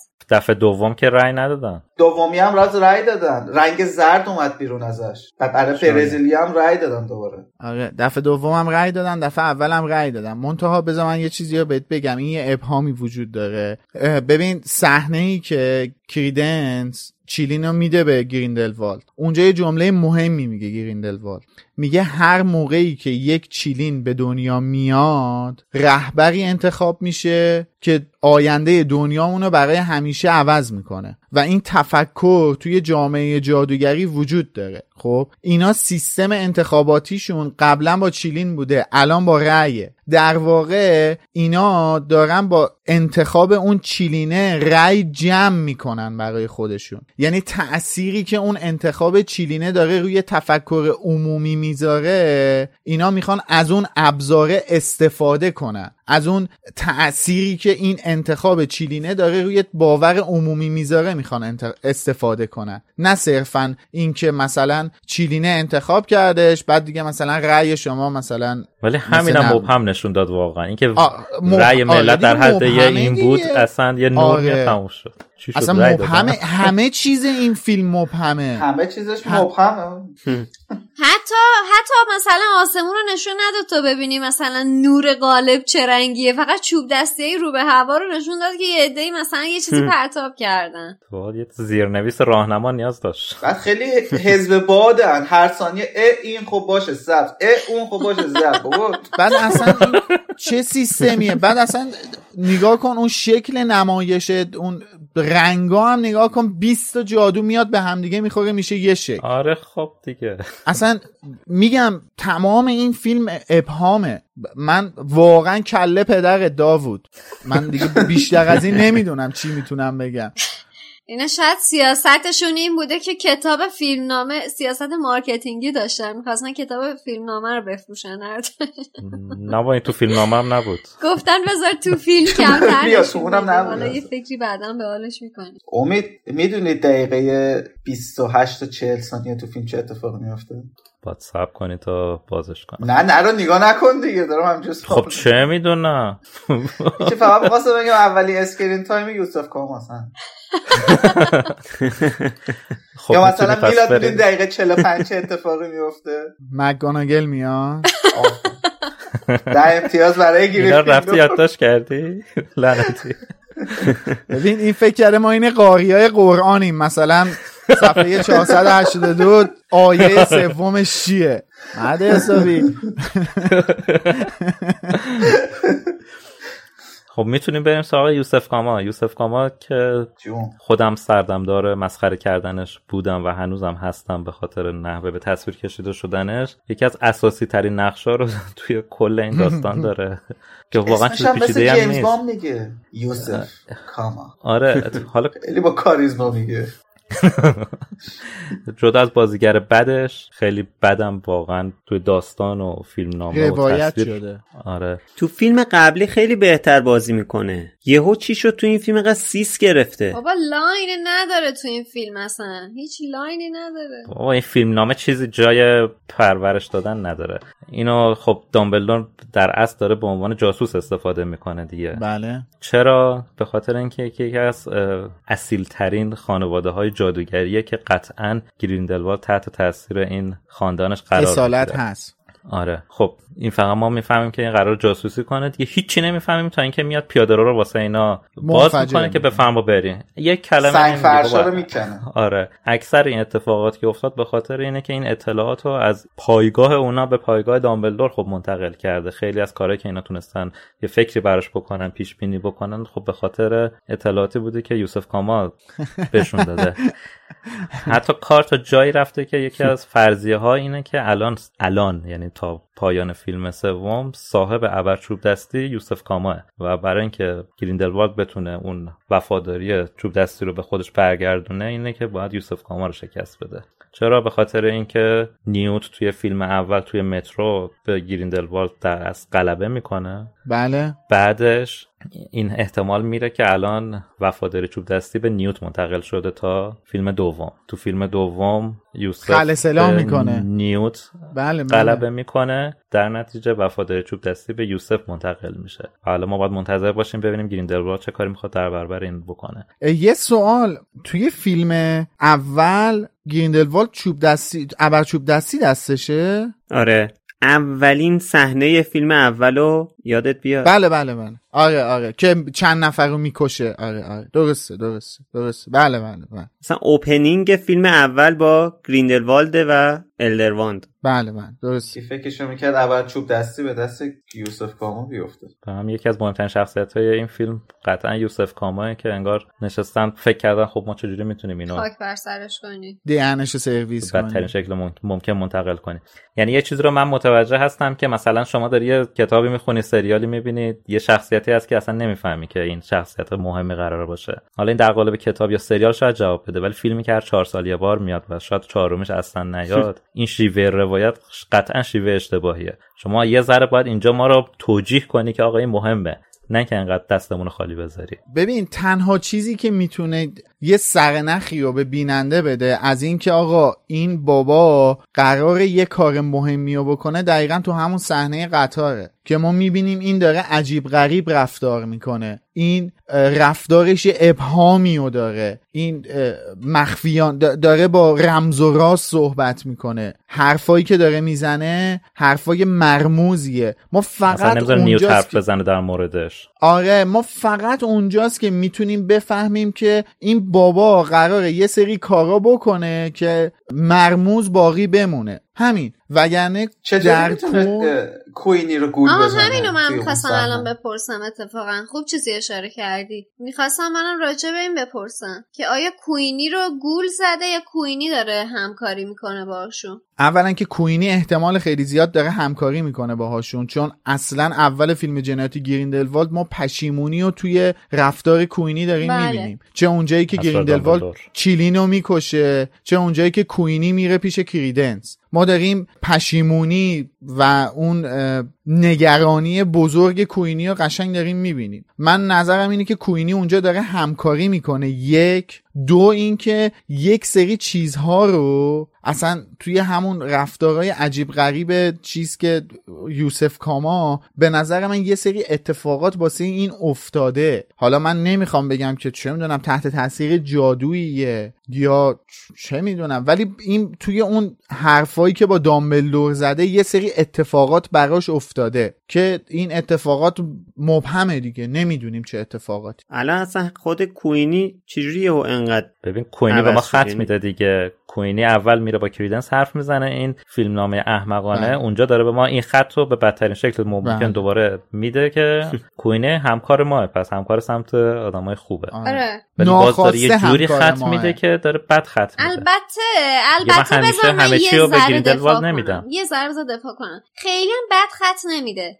به قول میلاد دو تا کد داره میده، یکی حالا صحنه کشته شدن چیلین، ولی این تو این دیالوگی داره رسما اعلام میکنه که کوینی تو جایگاهی که الان هست بهش متعهد نیست. وقتی دیالوگی به کریدنس میگه که من همه چیزو بهش نمیگم، یعنی فیلتر شده یه سری چیزا. آره همیشه بهش همه چیزو نمیگم. اینجا داره به نظر من کدو میده که آقا کوینی موضع خودش رو انتخاب کرده، ضمن اینکه حالا بعدن جلوتر تو فیلم اونجایی که با جیکوب مواجه میشه میگه که من اشتباه بزرگی کردم، بعضی از اشتباه‌ها جبران شدنی نیست. ببینید من یه چیز بپرسم، بگو. حالا میگم ایراد نیست، از اونجایی که حالا امید خونده فیلمنامه رو شاید یه سری زاویه ها رو بتونه بهتر برام روشن بکنه. میگم که یعنی دامبلدور که یوسف کاما رو فرستاده پیش گریندلوالد روی همکاری کوینی حساب باز کرده دیگه، یعنی این رو میدونسته که کوینی، چون واضحه که وقتی که کوینی رفته اونجا گریندلوالد خیلی زیاد ازش استفاده میکنه در مورد حالا اون قدرتی که داره و یوسف کاما هم که رفته اونجا قطعا این حدس رو میتونسته بزنه که کوینی حالا یه نگاهی به ذهنش میکنه دیگه اوزاچ، یعنی رو همکاری کوینی حساب باز میکرده. یکی از پیچیده ترین بخشای هری پاتر هم همین بود که ما اصلا در مورد حساب کتابای دامبلدور هیچ وقت اطلاعات کافی نداشتیم، به خود هری پاترش هم تا لحظه آخر مهمترین اطلاعاتو نداد. ولی خب اینجا میشه این برداشت رو داشت که دامبلدور یه سری ریسکا داره میکنه، برای همین خب اولا که چند تا نقشه همزمان داره پیش میره و خودش هم میگه که ما هدفمون گیج کردن گریندلوالد به هر حال، یعنی احتمال خطا به نظرم میداده که اینم ممکنه مثلا به جایی نرسه. ولی خب به نظرم چیز عجیبی نیست که آدم بتونه روی کوینی حساب باز کنه. اون کوینیش توی فیلم دوم انقدر احساسی و مثلا براشفته بوده، اون تصمیم گیریش ناشی از تصورات و تفکرات سیاسی و من میخوام ماگلا اینجوری باشم، جادوگرا اینجوری باشن نبوده. اون به جیکوب نرسیده، خیلی شکست بدی خورده و یه همچین آدم وقتی وارد یه جریانی بشه اون عقیده سیاسی رو تو عقبه خودش نداره، هر لحظه ممکنه نظرش عوض بشه و دامبلدور قطعاً به نظرم متوجه این قضیه بوده. اتفاقا من میخواستم بگم که اصلا نگاه کنید ببینید که کوینی واسه چی پیش گریندلوالد. کوینی در یک لحظه احساسی ترین تصمیمی که ممکنه یک نفر بگیره رو گرفته. تو یه لحظه این اومده یه بابایی اومده داره یه سرزمینی، یه مدینه فاضله یا واسه یه آدمی که به خاطر یه سری قوانین نمیتونه به عشقش برسه رو یه مدینه فاضله یا متصور شده واسه این به تصویر کشیده و این توی بدترین حالت روانی احساسی ترین تصمیم ممکن رو گرفته. 100% بعدش که یه سری جنایت ها رو ببینه پشیمون میشه چون ذاتش اونجوری نیست. چون من این سوالو پرسیدم از یه زاویه شاید خیلی دورتر میخواستم بهش برسم، چون یه جا توی فیلم هستش که اینم نمیشه چون میخواستم به این برسم که یه جا دامبلدور به کرینس میگه که پس اون نوشته های روی آینه رو تو مینوشتی. من میخواستم اینجوری بگم که شاید از این طریق دامبلدور تونسته با کریدنس صحبت بکنه که کریدنس مثلا با کوینی ارتباط خوبی داره، اینطوری بتونه که نه نمیشه چون که نه اون دامبلدور بعد از اون با کریدنس دامبلدور خودش هم نمیدونست اصلا کریدنس. من فکر می‌کنم دامبلدور صرفاً روی نقطه ضعف کوینی روی جیکوب داره حساب میکنه، یعنی حتی این مواجهه تیمی که داره توی قطار میچینه که یوسف کامام اونجا هست، حالا به قول میلاد اجازه صحبت کردن هم نمیده و ما اون رمز و رازش رو زیاد متوجه نمیشیم، ولی حضور جیکوب و حضور یوسف کاما توی اون فضا باعث میشه که این اطلاعات، من فکر میکنم این اطلاعات تو همون لحظه دیدن اول کوینی و یوسف کاما به کوینی منتقل شده باشه که ببین ردی از جیکوب توی این ماجرا هست، به نفع خودته که الان موضع تو مشخص بکن، یعنی اون ریسک دامبلدور جواب بده. جالبه ممکنه بله، این خیلی حرف جالبی بود چون تو فیلمنامه هم دقیقاً اومده که اینا با چشم دارن یه ارتباطی برقرار میکنن اونجایی که اولین بار رو آره. با هم رو در رو میشن، این خیلی واضح تو فیلمنامه هم اومده که با نگاهشون دارن یه پیام آره. رد و بدل. و بعد تو اون سرعتی که کوینی داره اطلاعات میگیره از یوسف کاما ببین به چی میرسه، یعنی تو ببین یه سطحی از اطلاعات رو رد کرده رسیده به یه عمقی از اطلاعات، چون میگه که آره این در بطنش با ما، حالا من مضمون رو دارم میگم دقیق دیالوگ یادم نیست، میگه که یوسف کاما تو موضع ماست به خاطر اینکه اشراف زاده است و به خاطر خواهرش ما رو چی میگه اینجا دیالوگش الان از ذهنم پرید، لیتل استرنج که تو کشی تو قلبش خیلی اتو متنفره. آره این نفرتو داره ولی یه چیزی میگه که الان یادم نمیاد دقیق میخوام، یعنی هم مضمون حرفم چیه، مضمون حرفم اینه که الان لایه‌های فکری یوسف کاما توی این مأموریتی هستش که داره انجام میده، لایه‌های سطحیش تو لایه‌های بعدیش این نفرته و اون اتفاقی که راجبه حالا لیتل استرنج تو قلبش خواهرش داره روش هست، ولی تو همون کسری از ثانیه کوینی نفوذ میکنه به اون لایه‌های پایینی، یعنی اون لایه سطحی ها رو رد میکنه و اون پیامه رو میگیره و بعد چیزی که به زبونش میاد که بخواد به گریندلوالد بده در رابطه با خواهرش اطلاعات عمیق‌تره. بنابراین من فکر می‌کنم ریسک دامبلدور روی این قضیه خیلی خوب جواب داده. اصلا فرضیه‌ای که الان مطرح کردی کاملا فرضیه منطقیه. بعد شما اصلا اینم در نظر بگیری که کوینی آدم احساساتیه دیگه، وقتی تو همون لایه اول ببینه توی این نقشه جیکوب حضور داره اصلا ممکنه خودش هم اون تمرکزش از هم به هم بریزه دیگه، خودش هم باید یه تمرکزی داشته باشه دیگه، اون تمرکزه به هم بریزه و اصلا بخواد همکاری کنه. خیلی اتفاقا فرضیه‌ای که گفتی خیلی فرضیه منطقیه به نظر من. خیلی جالب بود. یه فیلمنامه اگه خوب بود بعدش بعد یه صحنه به ما نشون میداد از گفتگوی مخفیانه مثلا این دو نفر با هم که آره دیدی این کارو کردیم یا بیا این کارو بکنیم، بابا یه چیزی نشون بده. یا به صورت محو اصلا صداشون پخش میشد، مثل اول صحنه جنایات گریندلوالد که کوینی داره ذهن جیکوبو میگم نیوتو میخونه، صدای نیوت داره محو پخش میشه، بعد نیوت داره میگه کوینی بهش عشقینه دادی، میدونی دارم به چی، یا خیلی ساده است، اصلا پیچیدگی نداره واقعا. این خودش خیلی از پیچیدگی‌ها رو میتونست کم کنه. ولی حالا در مورد همین دامبلدور که میلاد گفت و منم گفتم که مثلا دامبلدور زیاد حرفاشو به بقیه تصمیماشو به بقیه نمیگه، یه سری رفرنس‌های دیگه که تو این فیلم داریم اینه که نه نیوت و نه للی نمیدونستن که دامبلدور برادر داره.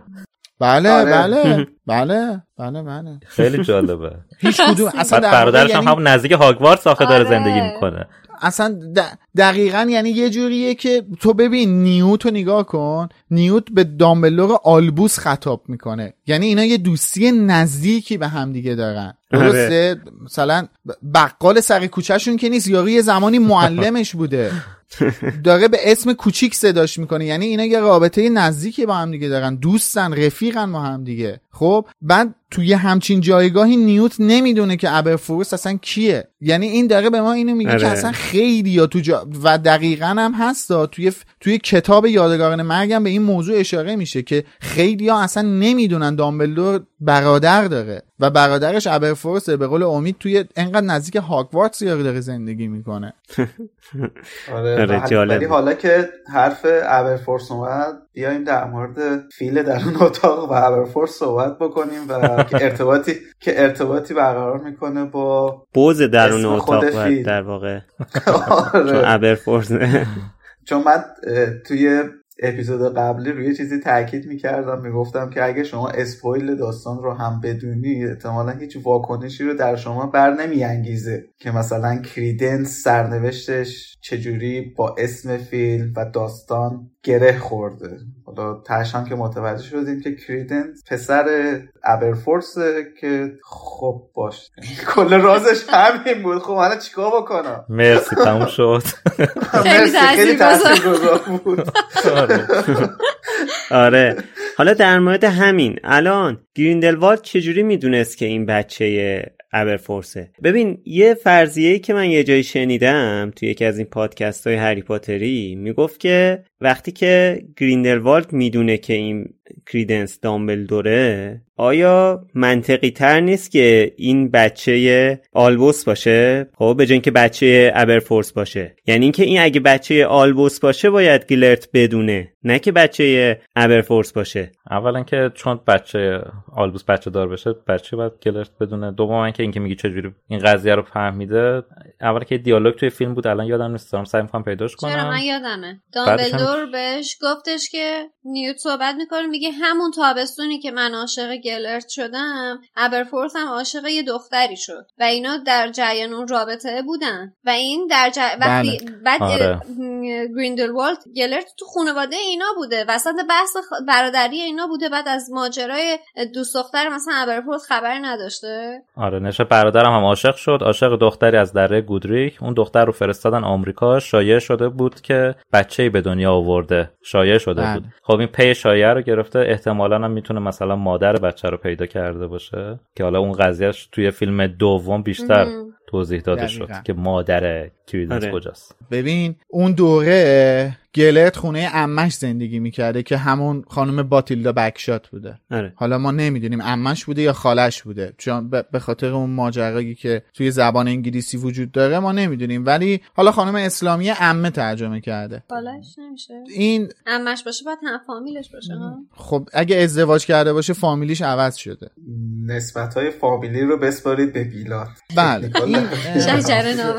خانم ما حالا طبق ترجمه‌ای که خانم اسلامی کردیم میگیم عمش بوده، این خونه عمش زندگی میکرده، اینا هم همسایه دامبلدورینا بودن. حالا آلبوس و گلرت که با هم دیگه یه رابطه‌ای با هم برقرار میکنن، اینم تو همون دهکده عاشق یه دختر دیگه بوده. حالا چاپ چه میدونم پشت کلیسایی، پشت تپه‌ای، جایی اینا داشتن دو تا نوکی با هم دیگه میگرفتن. این دیدتشون دیگه، آره دیگه این دیدتشون. بعد مطمئن باشین در جریان این ماجرا قرار گرفته که این دختره رو فرستادن آمریکا و اون حالا ادامه ماجرایی که امید گفت. بابا یه دهات گودریک بوده دیگه، همه از حال هم با خبر بودن.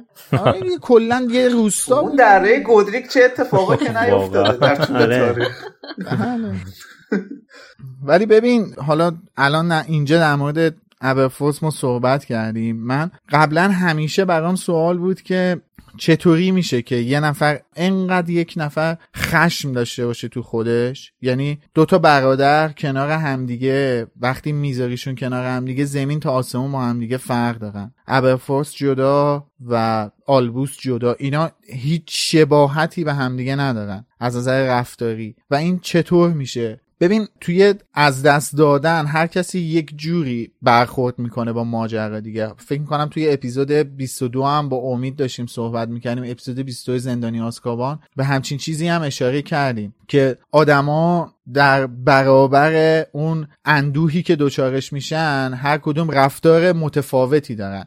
دامبلدور توی اون فضا، از دست دادن آریانا توی اون فضا واسش شکل گرفته، اینه که خودشو وقف کار کرده، وقف درس کرده، وقف دانش کرده و خودشو گم کرده توی دنیای دیگه و اینجوری با اون حزن و اندوه کنار اومده و ابرفورس اون حزن و اندوه براش تبدیل شده به این خشمه، این خشمی که همیشه درونش وجود داره. بعد همیشه یه همچین چیزی تو ذهنم بود، اونم به سبب مرگ آریانا. ولی الان وقتی فهمیدم ابرفورس عاشق شده، عشقشو از دست داده، بچه دار شده و از بچه‌ای که داشته هیچ چیزی نفهمیده و با این چجوری بگم، با این به این شکل، با این از هم دور بودن این بچه هم از دست میده، چون قطعا ما میدونیم که 2-3 ماه بعد از این پایان فیلم اسرار دامبلدور کریدنس میمیره، امکان نداره کریدنس زنده بمونه و همون شب از دست دادن، آره اصلا از دست دادن عشق، از دست دادن فرزند، اون از دست دادن خواهرش، کشته شدن خواهرش جلو چشمش، اینا چقدر توی کاراکتر این بشر تأثیر گذاشته که تبدیلش کرده به اون ابرفورس که ما آخر فیلم کتاب یادگاران مرگ باهاش روبرو میشیم و میبینیم که چقدر عصبانیه، چقدر پرخاش داره این آدم. خشم داره. آره من واقعا واقعا آخر فیلم، این آخر فیلم اسرار دامبلدور عمیقا دلم سوخت واسه ابرفورس و من واقعا از شخصیتش خیلی بیشتر خوشم اومد. خیلی عمق شخصیتش رو خوب نشون داد و از این شخصیت پردازی واقعا لذت بردم. یکی از شخصیت‌های مورد علاقه‌م شد. آریانا هم چیز بوده، نهان بوده. این کریدنس بوده. آره نهانه بوده. این کریدنس. اینا تو کتابای هری پاتر هم بهش اشاره کرده که چنین چیزی بوده یا برای اولین بار اینجا گفتن. اصلا این کانسپت نهانه رو خانم رولینگ از فیلم جنایت گریندلوالد، میگم از فیلم جانوران شگفت انگیز و زیستگاه آنها مطرح کرد. تو کتابای هری پاتر میگن مریض بود فکر میکنم. میگه آره بهش به یه بیماری اشاره میشه. آره خب در اصل اینجا هم بیماریه. آره اینجا هم یه جور ویروسه تقریبا. آدم در ابرفورس همونجور که میلاد مهربانی هم گفت، حالا مثلا اینکه فهمیدیم حالا کریدنس بچه اینه، بازم یه جوری کامپکت و فشرده این اطلاعات منتقل شد که اصلا خب چیکار کنم که بچه اینه، با یه صحنه مثلا احساسی آخر فیلم مرگ کریدنس. آره من نمیدونم اصولا چرا اینقدر فکر میکنن کریدنس ممکنه تو فیلم بعدی باشه. حالا اصلا فرض کنیم عزرا میلر یه آدم عادی، تو این فیلم چند بار اشاره میکنه که این الان آخر زندگیشه دیگه. حتی یه جایی هست که دارن میرن که دیگه ابرفورس میگه چقدر دیگه مونده. بله چقدر دیگه آخر فیلم که اصلا این گچ جنازه است اصلا. آره دیگه تو فیلمنامه هم اومده اون کاری که آخر سر میکنه داره باقی مونده نوشته انرژیشو رو هم میذاره و مقابل گریندلوالد وای میسه، یعنی دیگه تهمونده کار وجودش بود. ببین این انگار یه جوریه که این هر سری که از جادوش استفاده میکنه اون نهانه‌ای که درونش وجود داره بیشتر به جسمش داره غلبه میکنه، انگار که هی داره از درون، آره هی داره از درون اونو میخوره. اصلا این استثناء کسی با همچین قابلیتی تونسته به این سن برسه، چون اصلا اونایی که اینو دارن این نیرو باعث کشته شدنشون میشه، چون اصلا بدنشون تا 7-8 سالگی میمیرن. آره آره بله من فکر میکردم که مثلا میتونن شکستش بدن، یعنی اینجوری نیست که همیشه باشه. به خاطر همین یکم حتی برای خودم سوال بود که چرا کریدنس مرد، چون که تونست قدرتشو به دست بیاره، یعنی تونست جادوگر بشه، تونست جادو کنه، جادوهای خوبی هم تونست کنه. ولی خب الان تقریبا جواب سوالم از فیلم اول در واقع گفتن که به هر حال داره ریسک میکنه با این کارهایی که داره میکنه، ریسک با جون خودش داره میکنه. ببین ما یه فرضیه‌ای وجود داره که آقا این جادویی که اینا دارن میکنن یه انرژی درون یک شخصی، درسته؟ آره. این انرژی وقتی سرکوب میشه تو سنین پایین تبدیل به نهانه میشه. یعنی الان 2 تا انرژی درون کریدنس زندگی نمیکنن که، کریدنس داره به واسطه اون نهانه جادو میکنه. تو تمام جادوهایی که کریدنس داره انجام میده رو نگاه کن، این اون ایفکت نهانه همراه اون جادوها هستش و یه حالت دارک داره. تمام جادوهایی که داره این بشر انجام میده حالت دارک داره، چون اون انرژی اون جادوگر، انرژی جادویی اون جادوگر تبدیل شده به این بیماری، تبدیل شده به این مریضی و تبدیل به یه چیز سیاه شده. این رو نمیشه از کالبد اون جادوگر جدا کرد، اینا به هم پیوند خوردن، اینو نمیشه از کالبد اون جادوگر جدا کردش، میمیره. یه رفرنس دیگه هم که تو فیلم هست همون جریان ققنوس دیگه. ققنوس هم داره در واقع خاکستر میشه که میگه این برای کریدنسه، برای من نیست. بله، دامبلدور میگه. آره بله، پرشون نشونش میده، پر خاکستریش. در واقع اون ققنوسه هی داره خاکستر میشه دیگه، هی داره میسوزه از درون. اون ققنوسه هم که رابطه، اون رابطه رو با کریدنس برقرار کرده، اونم داره از درون هی میسوزه. آره که پشم میگم، پشمش که خاکسترش پشمش میریزه صورت میریزه رو صورت. آره چرا پشماش ریخت رو صورت گریندلوالد؟ بالا سرش رد شد. اونجایی هم که دامبلدور یعنی آلبوس داره با ابرفورث صحبت میکنه که رازیش بکنه باش بیاد بوتان، اونجا هم یه دونه پر بهش میده و بعد که میره از اتاق بیرون کریدنس میاد، چیز ببخشید میگم کریدنس، نیوت میاد تو اتاق، کف دستش نشون میده، میگه خاکستر ققنوسه که اشاره میکنه به انگار رفته میکانیکی و اصلا میگه دیگه. یه جا هم میگه که آریانا اواخر عمرش به این شکل به این ماجرا مبتلا شده بود. آریانا در واقع آلبوس داره اینجا به ابرفورث میگه که این بچه تو الان به این مشکل دچاره، یه جورایی با این قضیه داره اونو تحت تاثیر قرار میده که یعنی خیلی زنده نیست. آره الان وقت اقدامه. برای همین ابرفورث خب به هر حال بعد از این ارتباطات آینه‌ای که با این پسر داشته راضی میشه که همراه اینا بیاد، چون فهمید که دیگه الان آخر کاره. راجع به ارتباطات آینه‌ای هم میشه یه ذره توضیح بدین؟ برای من یه ذره چیز بود، گنگ بود. نه من هیچ توضیحی ندارم. یه نوع ارتباط دیگه جادویی میتونیم در نظر بگیریم دیگه. این هم آینه است که دست هری بود. آره نه آقا، نه توی توضیحات فیلم نوشته که همونه که تو فیلم یادگاران مرگ بوده و اینا با ارتش دامبلدور ارتباط برقرار می‌کردن. کجا نوشته اینو؟ نه اینو من برطرفاً احساس می‌کنم. اصلا اون آینه اگه اون باشه اینا می‌بینن همدیگه رو، اینکه الان نمی‌دیدن که فقط بخار می‌دیدن. مثلا آینه ای که هری توی کتاب، من اصلا کاری با فیلم ندارم، توی کتاب یادگاران مرگ آینه ای که هری ازش استفاده میکنه یه آینه دستی بوده، یه آینه ای هستش که خانم‌ها دستشو میگیرن آغیش میکنن جلوش. یه دونه از اون آینه ها بوده که یکیشو جیمز داشته یکیشو سیریوس داشته. اصلا اون زمان ابرفورث اون آینه رو نداشته. ابرفورث اون آینه که مال سیریوس بوده رو از توی خونه بلکینا دزدیده بوده. کی دزدیده بوده؟ این یارو ماندانگاس فلچر دزدیده بوده، از ماندانگاس میخره که میفته دست ابرفورث. اون آینه ای هم که دست هری بوده آینه جیمز بوده که سیریوس میده به هری، میگه من و بابات این دوتا آینه رو داشتیم، اینجوری با همدیگه ارتباط برقرار میکردیم، هر وقتی هم دور بودیم. و یعنی اصلا اون زمان این آینه اصلا دست ابرفورث نبوده که ابرفورث بخواد ازش استفاده کنه. اینجا من خونده بودم ابرفورث uses a mirror to communicate with Credence. He's similarly used a mirror to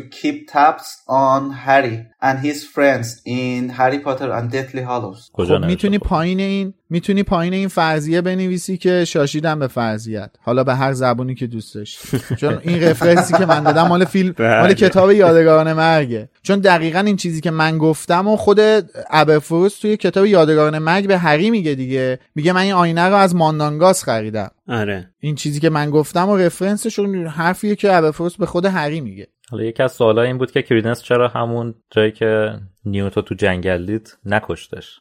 من تصور خودم اینه که اولا که کریدنس اهل همچین خشونت شدیدی نبوده که بخواد کسی رو بکشه و خود حالا درست همراه هم داشته، ولی به نظرم خود گلرت به اونا گفته بوده که اصلا تا این حد وارد نشن، یا مخصوصا که خب اینم یار اصلی دامبلدور رو بخواد بکشه، در اصل وارد نبرد مستقیم با آلبوس میشه. ضمن این که ما میدونیم که تو فیلم اولم رابطه کریدنس و نیوت رو میبینیم دیگه، اونجا نیوت سعی میکنه جون کریدنس رو نجات بده دیگه آخره. آره. توی همون صحنه مترو فیلم اول آره اونجا متوجه نیت خیرش میشه.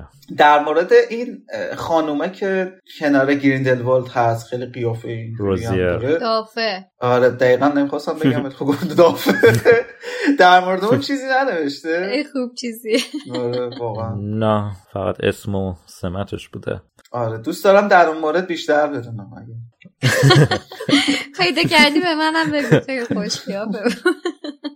حالا درسته که عنوان فیلم اسرار دامبلدوره و کریدنس یکی از شخصیت‌های اصلیه. یکی از انتقادا به فیلم هم این بود که چرا کریدنسش انقدر بیفایده و کم بود. کمه. حالا کلاً جدا از این مشکلات فیلم بخوایم باز دوباره از جنبه داستانی نگاه کنیم، مأموریت اصلی کریدنس گرفتن چیلین بوده و کشتن دامبلدور دیگه. بله. یعنی یکی از اصلا کریدنس این کارو نمی‌کرد اصلا خب این اتفاقات به وجود نمی‌اومد. ولی خب باز دوباره اینجا دوباره گلرت اینم اطلاعات رو مخفی نگه داشته، اینو فرستاده به این مأموریت که بر چیلینو بگیره ولی اطلاعات در مورد موجود بهش نداده. بعد از که گرفت و تحویل داد بهش گفت که چیلین چیه، که حالا ما اونجا میفهمیم تازه بعداً دامبلدور میگه مسئله چیلین یکی از مراحل شکست گلرت، یکی از مراحل شکستی که اینا باید انجام بدن اینه که از طریق چیلین بخوان این کارو انجام بدن.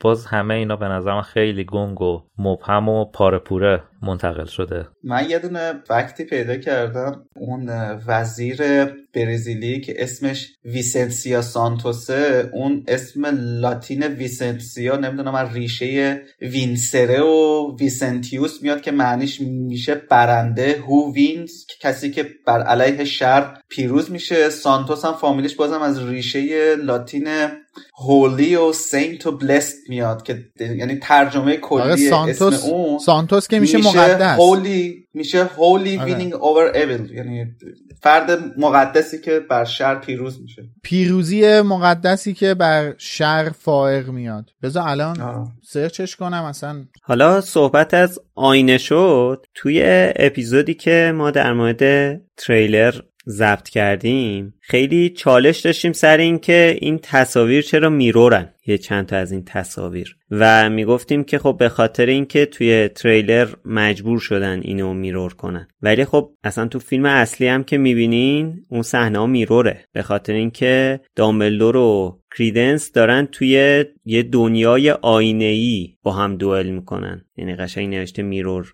مثلا میرور ورد یه همچین چیزی.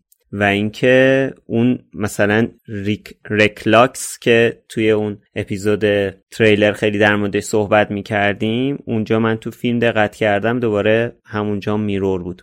و کلا یه ذره اینم برام مبهمه، این همین صحنه دوئل دامبلدور و کریدنس. آره خیلی ابهام داره. این در واقع دامبلدور با این قطره آبه کریدنس رو وارد اون دنیای آینه‌ای کرد، دونه برف آینه‌ای میکنه، دونه برف، قطره آب نیست. آره بعدش میشه قطره آب دیگه وقتی فوتش میکنه. به نظر من بهترین سکانس اکشن فیلم بود اونجا. حالا تو در جلوه ویژش خیلی صاف و مستقیم توی فیلمنامه نوشته برای اینکه مجبور نشن خیابون رو بعد از خراب شدن دوباره بازسازی کنن، اینا رو بردن توی یه دنیای آینه‌ای با هم مبارزه کنن که به محض اینکه کارشون تمام شد و برگشتن دیگه مجبور نشن دوباره مثلا از اونور اونا رو بخوان بهشون ورد فراموشی بزنن، از اونور بخوان در دیوار درست کنن. هیچ خواستن کار خودشون تلفات داشتش، اونجوری تلفات جانبی داشت. اون جادویی که کریدنس انجام میده تلفات جانبی داره. آره هم تو قطاره هم دیوارایی که میریزه اینا تلفات جانبی داره. ممکنه آدمای این وسط کشته بشن، لطمه ببینن، آسیب ببینن و برای جلوگیری از تمام این تلفات داره این کارو انجام میده دیگه. از یه جایی به بعد این صحنه به جای اینکه دیگه تو خیابون باشه سیاه میشه. توی فیلمنامه رو که میخوندم احساس کردم از یه جایی به بعد مثل این که کریدنس متوجه شد که تو دنیای واقعی نیستن. آیا درسته این حرف که میزنم، این که از وقتی که کریدنس متوجه شد اون از تو خیابون رفتیم توی یه دنیای سیاهی؟ در واقع دامبلدور با این کار مثلا حالا با تلاش فیلمساز این بوده که میخواسته کریدنس رو کنترل کنه که توی دنیای واقعی این رویارویی به وجود نیاد و به قول میلاد اون صدمات به بقیه وارد نشه. آره. و از جایی به بعد که تونست کریدنس رو آروم بکنه یا در واقع بدنش دیگه کریدنس جواب نداد که بتونه این کار رو ادامه بده، براش مشخص کرد که الان ما توی دنیای واقعی نیستیم دیگه، یه سیاهی مطلق اطرافشون رو فرا Acast powers the world's best podcasts. Here's a show that we recommend. The Real Housewives is a guilty pleasure for most. But if you're looking to not feel guilty about that pleasure, tune in to Everything Iconic with me, Danny Pellegrino, where I break down all the messy moments and behind-the-scenes antics of Bravo's popular franchise. And on Everything Iconic, I also interview celebrity guests like Kelly Ripa, Keke Palmer, Drew Barrymore, Cameron Diaz, and more about their guilty pleasures, their past work, and so much more. So if you're pop culture obsessed and find yourself watching way too much reality TV like me, tune in to Everything Iconic with Danny Pellegrino, wherever you listen to podcasts. Acast helps creators launch, grow, and monetize their podcasts everywhere. Acast.com.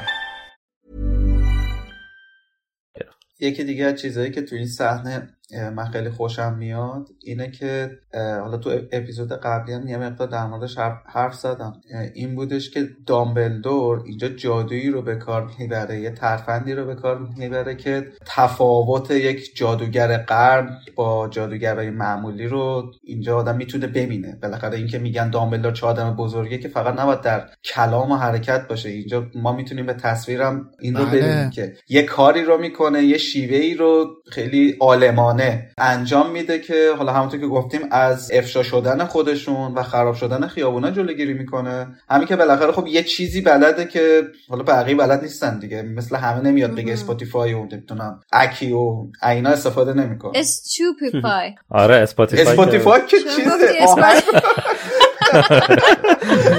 اپل میوزیک سوئد زندگی کردن رو تأثیر گذاشته، از برندهای سوئدی استفاده میکنه.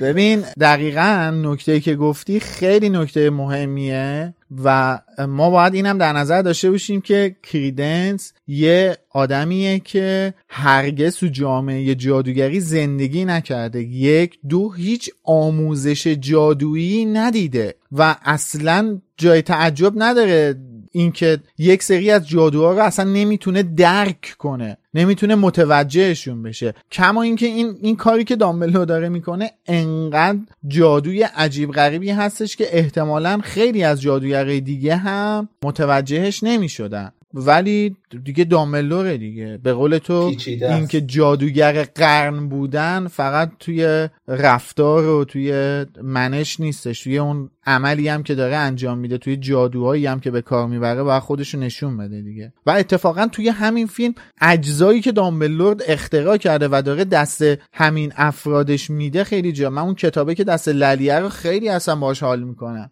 خیلی جالبه. یا حالا چوب دستی جیکوب که هیچی، اون که اصلا فیکه، ولی همون کتابی که دست للیه خیلی جالبه. کاری که با چمدونا میکنه دوباره باز به نوع خودش جالبتره دیگه، دامبلدور دیگه. چرا چمدونا رو به صورت جادویی خودشون دوپلیکیتش نکردن، 5-6 تا بردن یه جا که بسازن، یعنی به صورت جادویی کاملا منطقی بود که یکی بیاد اینو چند تا میشه بکنه. آره واسه چی بردن یکی براشون بسازه، یعنی منطقی هم نداره. حالا میخوام بدونم توی فیلمنامه این دلیلی داره که ما اینو نمیبینیم که یه آدم دیگه اینو بسازه، وگرنه ما تو فیلم‌های هری پاتر هزار بار دیدیم. به قول یکی از عوامل که توی این فیلم نام حرفش نوشته بود، الان یادم نیست کی اینو گفته بود، این نزدیکی دنیای جادوگری با دنیای خودمونه، یعنی تمام تخیلی نیست، تمام واقعی هم نیستش. تو خود هری پاتر هم واقعا این اتفاقات زیاد افتاده. اصلا یکی از مهمترینش اینه که اینا با قطار میرن مدرسه و خیلی نمونه های ماگلی دیگه. یا یکی از چیزایی که تو همین فصل 20 زندانی آزکابان خیلی میگفتن اینکه چرا با تناب بستن پیترو. یا اصلا خیلی میگن چرا جیکی رولینگ مثلا، شاید میگن استعداد مثلا نداشته مثل تالکین یا مارتین یه دنیای جادویی داشته باشه که نقشه داشته باشه از این شهر به اون شهر. نه، اصلا هدف رولینگ این بوده که تو دنیای واقعی ما باشه، این دوتا با هم در هم آمیختن. خیلی کار سختی هم هست، یعنی واقعا میشه ازش ایراد گرفت، ولی اصلا سبکشه، اصلا سبک چیز، این سبک ادبیشون زمین تا آسمون با همدیگه فرق میکنه. اینا درسته ژانرشون، ژانر جفتشون فانتزیه، ولی شیوهشون فرق میکنه. مثلا خب نارنیا هم همین شکلیه، نارنیا هم یک لایه‌ای از دنیای خود ماه که پنهانه، ما نمیبینیمش ولی تو دنیای ماه. ببین اصلا همین باعث میشه که الان بیان این همین اصل جانوران شگفت انگیز چیه، همین داستان هیتلره دیگه. بله این که مثلا بیان به جنگ جهانی دوم ربط بدن و به این چیز، اگه یه دنیای دیگه ای بود، یه تاریخ دیگه ای داشت، یه چیز دیگه، اصلا یه سیاره دیگه ای بود. حتی مثلا نارنیا هم نیست. تقریبا از نظر ادبی میگم دیگه، نه از نظر جزئیات نمیگم، از نظر ادبی توی اون سبکه و یعنی جزئیات که خیلی فرق. بعد اگه یادتون باشه اول سپتامبر 2017 ملت پا شده بودن رفته بودن کینگز کراس برای اینکه تاریخ اون 19 سال بعد بود. آره. خب این مدلی که در واقع این داستان روایت شده باعث میشه که ملت پاشن برن اونجا در همون تاریخ چیز، این مدل خاصی دیگه، این دقیقا همون تاریخیه که اتفاقات کتاب اتفاق افتاده. اصلا خوشمزدگیش همینه دیگه که چون انقدر با دنیای ما ارتباط برقرار میکنه، هنوز بچه‌ها منتظر نامه هاگوارتن دیگه، چون میتونن باورش بکنن. حالا اجدها که البته من هیچ اول اپیزود خواستم بگم فراموش کردم، من خیلی از دلایلی که میارم یا از فیلمنامه است یا از چیزایی که دیدم یا نظر خودمه، ولی همه اینا یعنی همش نه، بخش شبیه توجیهه، یعنی اینکه واقعا مثلا میگه چرا چمدون اونجوری داپلیکیت نکردن، من نه جای فیلمنامه نویس بودم شاید همین نظر که تو داشتی و اعمال میکردم. ولی شاید واقعا هم شاید واقعا هدفش این بوده که باز ترکیب از دنیای واقعی و جادویی باشه، ولی میگم همه حرفایی که میزنم واقعا به نیت این نیست که بگم نه درست این بوده، انتقادی که شما میکنین اشتباهه، کلن میلنگه برای راضی کردن ما. بله. توی همه بخشا شما برادریت در اپیزود قبلی به اثبات رسوندین در انتقاد. بله. یه سوالی، بانتی هم جادوگر بود؟ بله اگه نبود که گریندلوالد حسابشو میرسید اونجا. نه دیگه اصلا میگن تنها، اصلا تو خود قطار میگه ما با یه ماگل داریم میریم، یه ماگل قنات. آره با یه ماگل، راست میگی راست میگی. حالا حرف از قطار شد که میلادم اولش گفت، این یکی از سوالای منم بود اصلا از اول که این قطار قضیهش چیه، ولی تو کتاب فیلمنامه نشون واگانی که به انتهای قطار چسبیده فقط جادوییه و خود قطار ماگلیه، اون یه دونه واگن فقط از دید ماگلا مخفی شده. الان شما اصلا اینو قبل از اینکه من بگم اینو متوجه شده بودین یا من بی‌توجهی کردم؟ نه. چجوری باید میفهمیدیم؟ چون اونجا چیزم هست دیگه، این چیه باهاش میان؟ شومینه دیگه. شومینه هست دیگه، بخاری دیواری. از کجا باید اینو میفهمیدیم؟ هدفشون واقعا چی بود که اینجوری نشون دادن؟ یعنی منطقه برای خودشون درسته ولی منطقه رو متقبل نکردن. منطقه به ما ربطی نداشته. آره. من توی یکی از توضیحاتی که حسین اون اوایل که فیلم اکران شده بود داده بود، گفته بودش که اون توضیحه که حسین واسمون گذاشته بود از یه جای دیگه نمیدونم کجا گذاشته بودش، که این قطار The Great Wizarding Express هستش که از سکوی 3 1/3 از ایستگاه کینگز کراس لندن سکوی 3 1/3 به مقصد برلین حرکت میکنه. و حالا من که اصلا یه همچین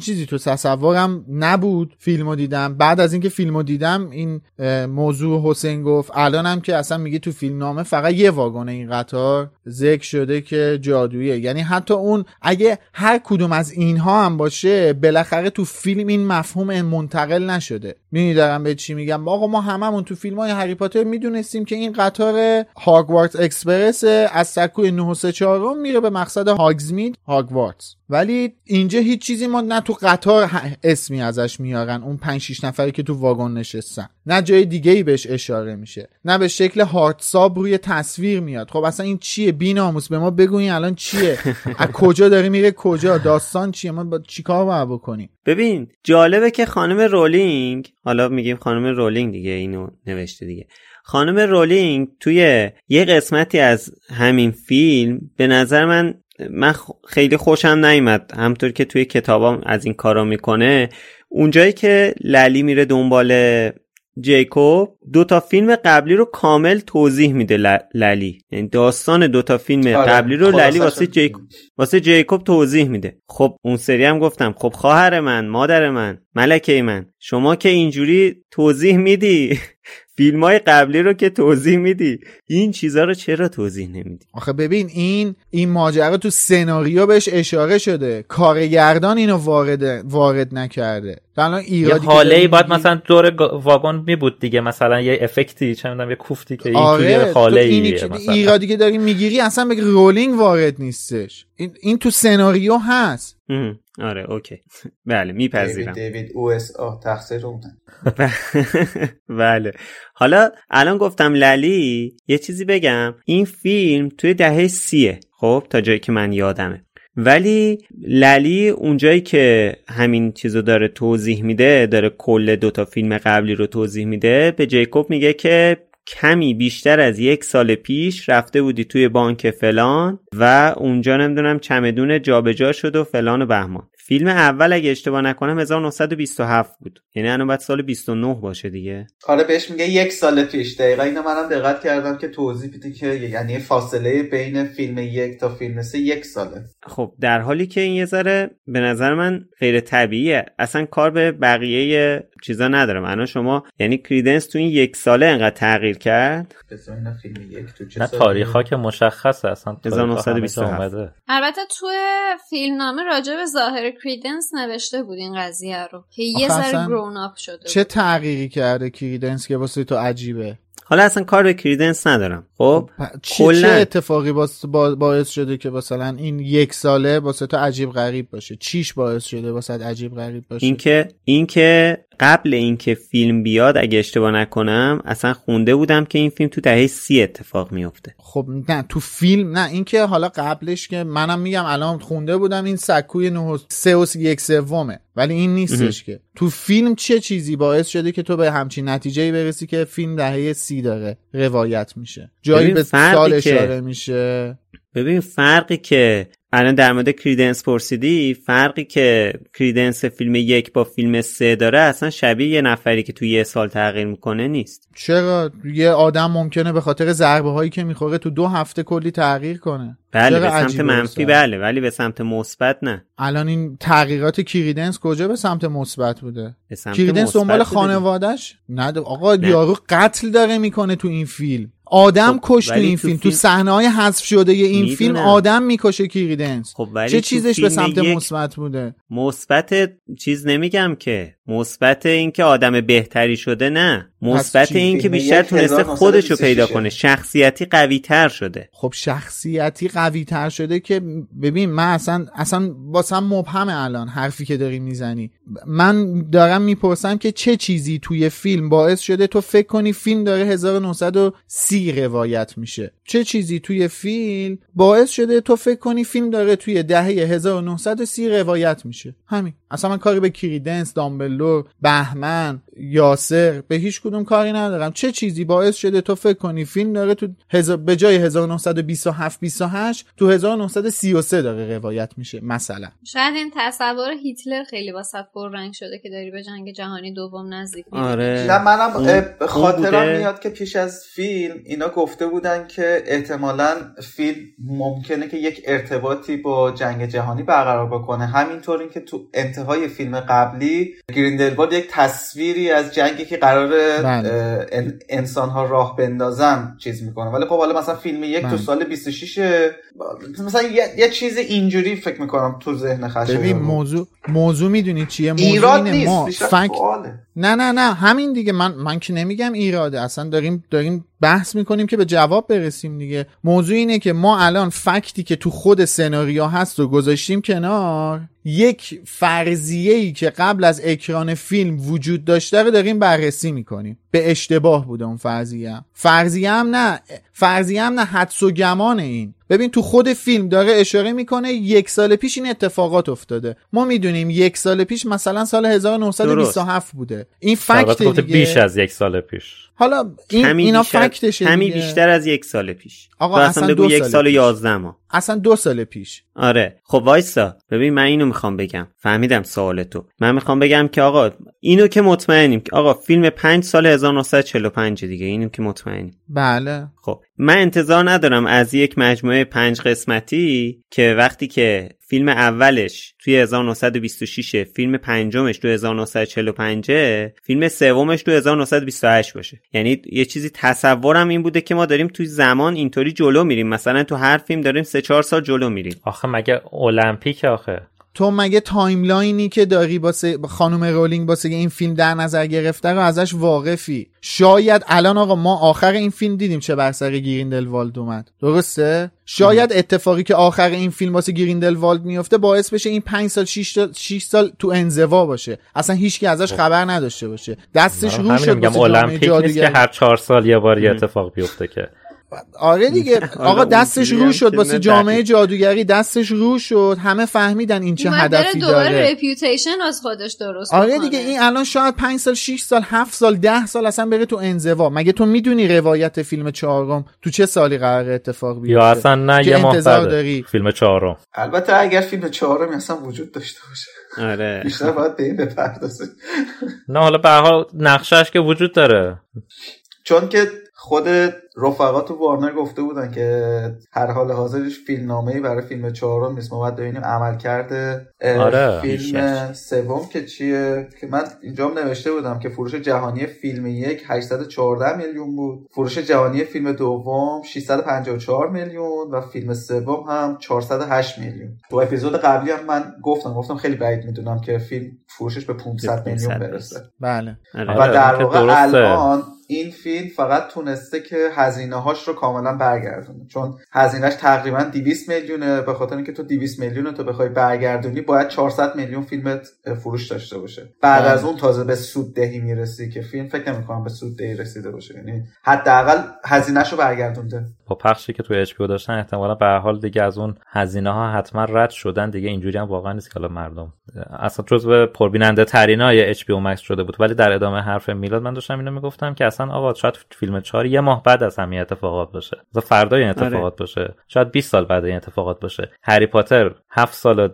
به فرض تحصیلی داشت، هر کتاب قرار بود یه سال تحصیل رو نشون بده، این اصلا ربطی به این قضیه جانوران شگفت انگیز نداره. درست. بعد من اصلا دارم میگم، من ببخشید حالا دوباره برگشتیم سر این بحث، من دارم اصلا میگم ما فکتی که توی فیلم هست و گذاشتیم کنار، یه احتمالی که قبل از اکران فیلم مطرح شده رو تو اونو از فکتی که توی فیلمه داری بیشتر مد نظر قرار میدی، در صورتی خب این کارت اشتباهه دیگه برادر من. درست. حالا یه سوال دیگه که من برام به وجود اومده اینه که من قضیه این کراواته رو خیلی نفهمیدم. درست. یعنی اینکه پورتکی بود دیگه. خب پورتکی یعنی اونش رو فهمیدم که به اون که بعداً اونجا نیفلر بکشتش که یعنی نه دیگه آخه ببین رمال که نیست دیگه تو الان هم ببین الان یا کراواتو آره ببین بذار من اینجوری طرح مسئله کنم. ببین کراواتو دامبلدور داد به تیسیوس. آره. بعد ما صحنه بعدی که کراواتو دیدیم رو گردن اون نگهبانه بود، درسته؟ بله. خب اینو بسته بود. بله. بعد این شد پورتکی شد. خب یعنی ببین من نمیفهمم اینو چجوری دامبلدور اینو چجوری پیش بینی کرده و اینکه اصلا کلا دامبلدور چجوری میدونست که تیسیوس کجاست و اون وسایلی که به چیز به نیوت داد، وقتی نیوت دید گفت که میخوای بری تیسیوس فلانجاست اینا رو هم لازمت میشه. کارت و اینا بهش داد دیگه. آره گفت رفته اونجا اون زندانه هم میگفتن چندین ساله که مثل اینکه انگار اونجا رو بستن. بعد میگفت نه هنوز بازه. نه زندانه رو کسی نمیدونه که بازه. این زندانه رو یواشکی دوباره برقرار کردن. همین ووگل، آقای ووگل که الان رئیس وزارت سحر و جادو آلمان هستش، به صورت مخفیان ووگل میشد اون چیز بیلیارد بودش. تو بیلیارد آره اون مال بیلیارد بودش چرا گفتم. این آقای ووگل که وزیر سحر و جادوی آلمان هست این زندان رو به صورت مخفیانه باز کرده و اونجا یکی از مثلا چجوری بگم مثلا حکم زندانای گشتاپو رو داره و اینکه اصلا مال آلمان هم نیستن، قربانی ان. دقیقاً اونا میرن اونجا که بمیرن. اونجا زندان نیست. من همین رو می‌خواستم بگم. آها آفرین حرف درستی زدی. چون اونجا خود نگهبانم همین حرفو میزنه، میگه که میخواد بیاردش بیرون، میگه باشه منم میخوام وزیر سحر و جادو بشم. یعنی اینقدر اومدن بیرون از اون زندان رو غیر ممکن میدونه. خب دامبلدور هم میدونه داره به کجا میره دیگه، برای همین داره بهش یه دونه پورتکی میده. البته بیرون اومدن از آزکابان هم غیر ممکنه. اینجا آخه تو آزکابان آدمو نمیکشن، اینجا آره روانیان میکش دونه دونه اینا رو. نه تو آزکابان زندانی هن. اینا قربانی هن. اتفاقا یکی از نکات مبهم دیگه فیلم واقعا همین زندانه. مثلا من اصلا نمیدونستم این مانتیکورا رو چه حسابی دارن حمله میکنن.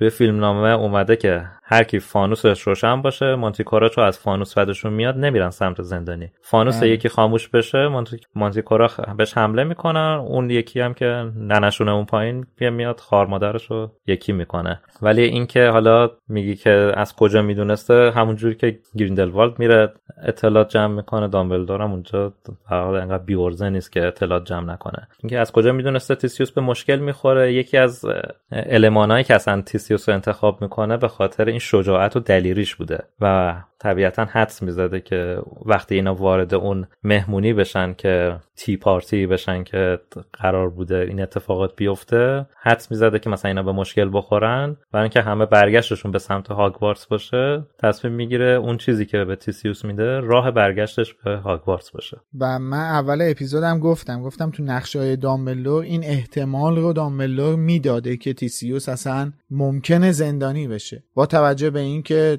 رفتار ما تیسیوس رو میبینیم تو همین مهمونی چجوریه دیگه. وقتی قاتلای تینا رو میبینه کاملا رفتار احساسی نشون میده دیگه.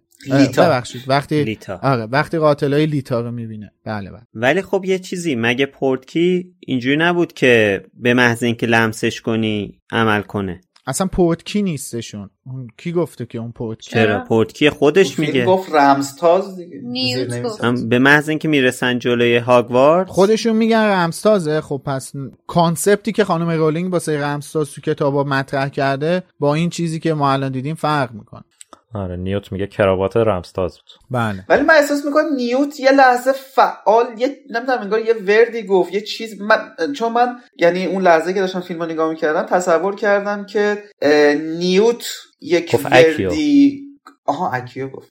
اون چیزو تدی رو در واقع احضار کرد با اکیو و نیوت گفت کراواتو بگیر یا چیز گفت. نیوت گفت کراواتو بگیر. اون پرت که پایین نیوت گفت کراواتو بگیر. ساتیسیوس نمیدونست قضیه کراواتو. نیوت میدونست. نیوت خودش میگه کراوات رمزتاز بود. نه، بعد از اینکه میان تو محوطه هاگوارتس سازا میفهمه. من اینجوری برداشت کردم که بعد میتونه باشه که بعدش فهمیده باشه. خب حالا الان سوال بعدی این که مگه این کراوات چیز با ارزشی بود که این تدی اینقدر بهش علاقه داشت ولکنش نبود؟ یه چیزی براق داشت روش، فقط به خاطر همون چیز یه ذره براقش. آره دیگه، اون ده سرویس اون بنده خدا پیکت رو هوا ول کرد رفت. آره دیگه، پیکت رو ول کرد که سکه ها رو بگیره.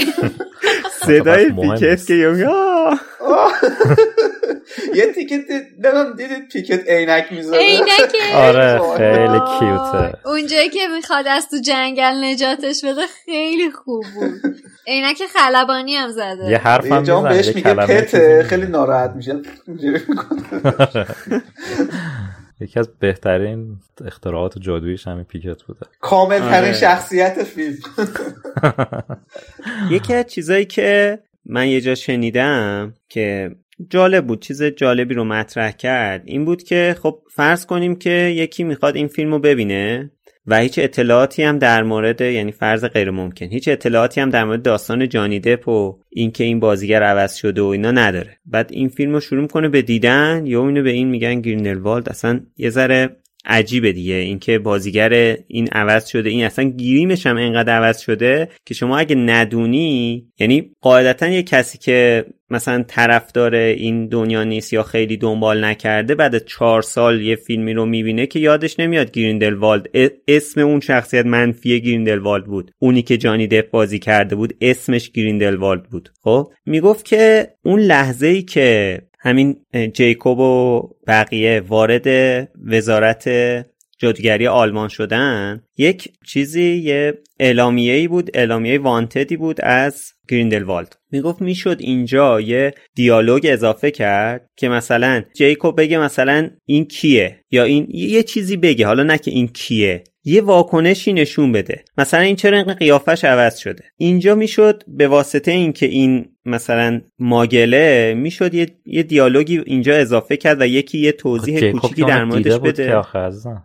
آره، تو فیلم دوم با اصلا یه رویارویی کامل با این طرف داشت. حالا نه لزوما این که بگه این کیه یا اصلا نشناستش، ولی یه چیزی میگفت اینجا میشد یه چیزی، یه دیالوگی، یه چیزی اضافه کرد برای اینکه مخاطب متوجه بشه که این همون شخصیته. این یه چیزی که با دامبلدور و گریندلوالد و رسما اونجا ما با میکلسون گریندلوالد آشنا میشیم دیگه، یعنی چیزی که درست یادم باشه اسمش هم میاره، یعنی اصلا به نظر میرسه یکی از اهدافشون همینی باشه که تو میگی، که چون هر کی نمیشه یا میگه نمیشه گفت این کیه، که خب واقعا نمیشه گفت این کیه، بخوان بگن کیم که خب گلرت گریندلوالد که چند بار توی فیلم به اسمش اشاره میشه به هر حال. آره. فکر نکنم بیشتر از این کاری ازشون برمی اومد، توی سینما و سریال هم همچین اتفاقایی افتاده. آره حالا این چیزی بود که یه جا دیگه گفتن، من گفتم اینم اشاره کنم، از نظرم جالب بود، تو یادم مونده بود. حالا میتونیم در مورد پیمان خونی صحبت کنیم که دامبلدور خودش در ابتدا تصور میکنه که پیمان خونی غیر قابل باطل کردنه و به صراحت میگه غیر قابل باطل کردنه.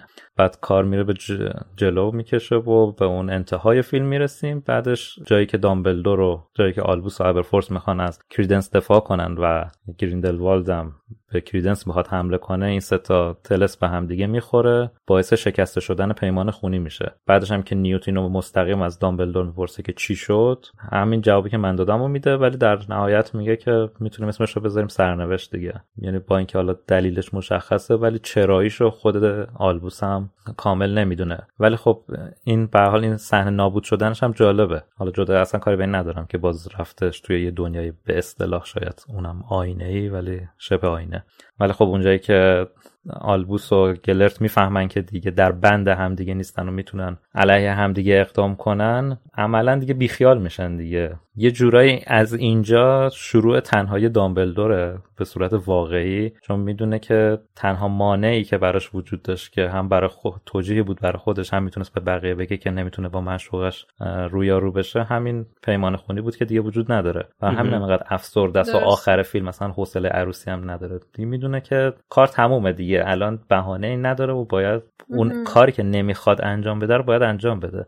و حتی تو خود داستان هری پاتر هم ما میدونیم که به خاطر خواست بقیه بوده که اون دوئل نهایی و بزرگ بین این دو شکل میگیره و آلبوس اینو شکست میده. یعنی الان وارد کار ماجرا شده که دلخواه خودش نیست. نحوهی از بین رفتن پیمان خونی خیلی برای من شبیه به اتفاق بین ولدمورت و هری بود که هوکراکسش، حالا نمیدونم چیز خیلی شبیه به اون بود که اون هم حمله میکنه این دفاع میکنه و یه جورایی چیز میشه.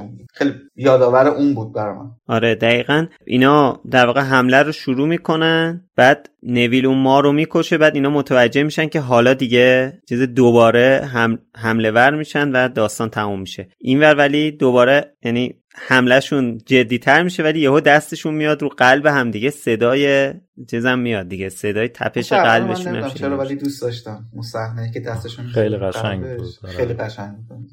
در بین اون ملغمه که من کاملا ناامید شده بودم، اون صحنه خیلی برای من جذاب بود. یه شوخی هم میکنن در مورد این پیمان خونی توی لتر باکس بود که میگفتن که خیلی این سلبریتی هستش مگان فاکس با دوست پسرش خونه همدیگر رو ریختن گردنشون انداختن، میگن که این الهام بخش اونا بوده مثلا.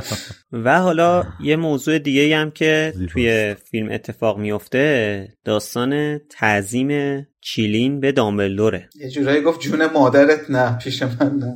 آره ولی آره. من یه ذره نمیدونم این الان چرا به نیوت بدبخت تعظیم نکرد. نیوت اینو نجاتش داد، کلی بهش محبت کرد، کلی چیز، که بعد این اومد به دامبلدور تعظیم کرد. بعد یه مسئله دیگه که داشتم بهش فکر می‌کردم اینه که خب الان مردم اونجا وایستادن و اینجا معلوم میشه که یک چیلینی اینجا بوده و طلسم شده و به گریندلوالد تعظیم کرده. حالا مردم مگه چقدر دامبلدور رو میشناسن تو اون سن تو اون شرایط؟ حالا یه چیلین دیگه دامبلدور اینا آوردن و اومده به دامبلدور تعظیم کرده. خب آدم میگه که خب اینم طلسم شده دیگه. از کجا معلوم این یکی سالم باشه؟ کلا پلات چیلین خیلی پلات نمیدونم خیلی چیز جذاب و جالبی نبود که بخوان مثلا واردش بکنن. اگه تو قالب رمان بود به نظرم میتونستن وارد جزئیات بشن، میتونست جذابیت رو پیدا کنه، برخلاف نظر که خودم اول داده بودم. ولی دیگه خب اون رویاروی نهایی دیگه اون همه آدم اومدن حرفاشونو زدن، اول کریدنس اومد گفت که نه این داره دروغ میگه، بعد نیوت اومد گفتش که این داره دروغ میگه، دلیلش رو گفت، بعد با جیکوب وارد اون رفتار خشن شد و نظر مردم رو برگردوند، بعد اون چیلین واقعی اومد، بعد وزیر سحر و جادوی آلمان زایه شد دیگه. یعنی اون ملت اونجا دیگه بازم قانع نشن دیگه، خیلی عجیب بود. مشخص بود قضیه چیلین دروغه و خود گریندلوالد هم مثلا دفاعی دیگه از خودش نکرد که در اصل اون وگل بود که اومد اون دفاع نهایی رو بکنه. خود گریندلوالد دیگه کنار کشیده بود از این قضیه چون دستش رو شده بود، پس برای مردم هم رو شده بود. آره اونجا گفت من باختم بعدم باختم. آره ولی من دوست داشتم به جای اینکه به دامبلدور تعظیم کنه مثلا به نیوت تعظیم کنه، یعنی خیلی اینجوری 0-1 شد که حالا چون اینا ما یه دو قطبی داریم دیگه، دو قطبی دامبلدور و گریندلوالد. حتی تو فیلم یک که دامبلدوری نداریم، اینجا گریندلوالدو مثلا این اتفاق براش افتاد، بعد بلافاصله چیلین بعدی میاد به دامبلدور تعظیم میکنه. دوست داشتم یه ذره انقدر احساس کنم یه ذره ساده است، یه ذره مشخصه که این نه اون. مثلا دوست داشتم که به نیوت تعظیم کنه مثلا یا به یکی دیگه تعظیم کنه. ببین جواب سوال تو قبلا دادیم دیگه، تو همین اپیزود جواب سوال تو دادیم. اون چیزی که ابهام برات به وجود آورده جوابش ساده است. گریندلوالد به کریدنس میگه هر وقت چیلینی به دنیا میاد رهبری به جامعه جادوگری میرسه که میتونه آینده ما رو برای همیشه تغییر بده. تو چه چیزی توی نیوت دیدی که احساس کردی نیوت میتونه رهبری باشه که دنیای جادوگری رو برای همیشه تغییر بده که دوست داشتین چیلین دل جلوی نیوت همچین کاری بکنه؟ اتفاقا ادی ردمین جوابتو داده میلاد. ها منم دقیقاً الان باز کردم که همونو بگم واسه خشایا. ادی ردمین خودش میگه که نیوت جادوگر قوی نبوده. اصلا نیوت آدم خوشقلبیه، نیوت آدم خوبیه، ولی چه چیزی توی نیوت وجود داره که اونو لایق یک رهبری یک جامعه میکنه؟ تو چی دیدی توی نیوت که بهت این حس رو القا کرده که نیوت میتونه رهبر فوق‌العاده‌ای باشه؟ نه من از این جنبه بهش نگاه نکردم. ببین من از یه جنبه دیگه به قضیه نگاه کردم.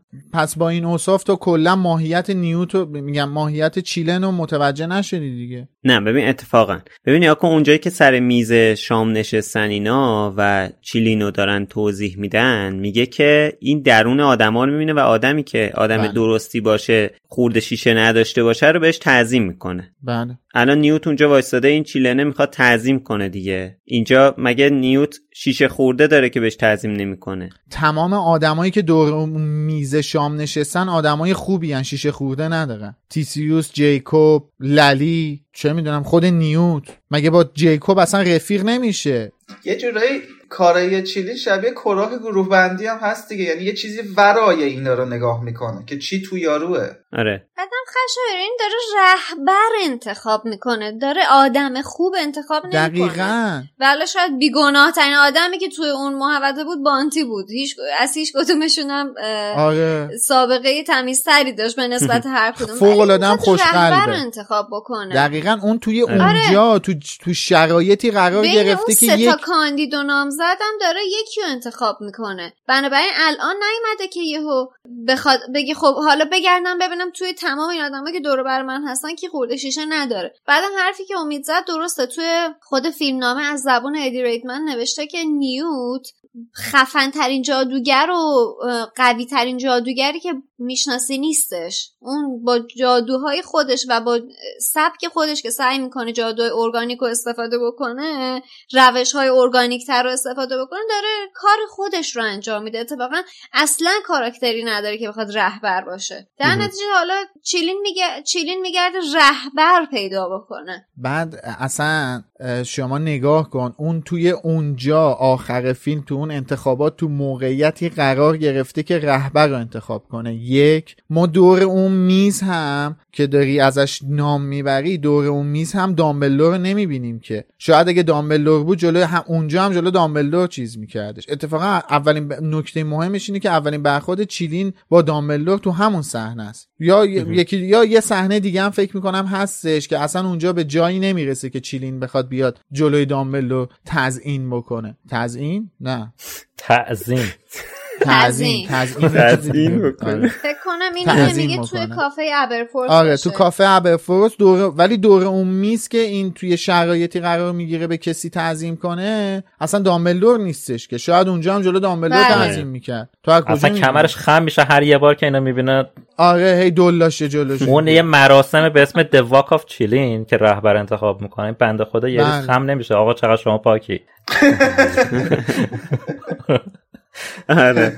آقا قربون مرامتون، آقا خیلی چاکری. خب حالا میلاد علیزاده، تو توی اپیزودهای قبلی که صحبت کردیم در مورد فیلم اسرار دامبلدور خیلی اشاره کردی به این که بازی جانی دپو با چوب دستی دوست داشتی و منتظر این فیلم رو ببینی تا ببینی که نظر چیه و اینا، و گفتی توی تریلرها این حس رو نگرفتی از مس میکلسن. حالا دوست دارم همکنون نظرتو بدونم. من تو تمام فیلم حتی یک جا هم نبودش که جای خالی جانی دپو حس کنم، حتی یک صحنه هم نبودش که به این فکر کنم که الان اگه این صحنه رو مثلا جانی بازی میکردش مثلا میتونست چجوری در بیاد. نه، من حتی یک صحنه هم نمیتونم بهش فکر کنم. خیلی من واقعا از بازی مدز میکلسن خیلی راضیم. قشنگ کاراکتر رو حس کرده و خیلی قشنگ از پس نقشی که بهش واگذار شده برآمده. خیلی فوق العاده است. من واقعا راضیم. میگم اصلا حس نکردم حضور جانی دپو. اتفاقا یه بحث فروشم که میلاد مهربانی کرد، به نظر من بزرگترین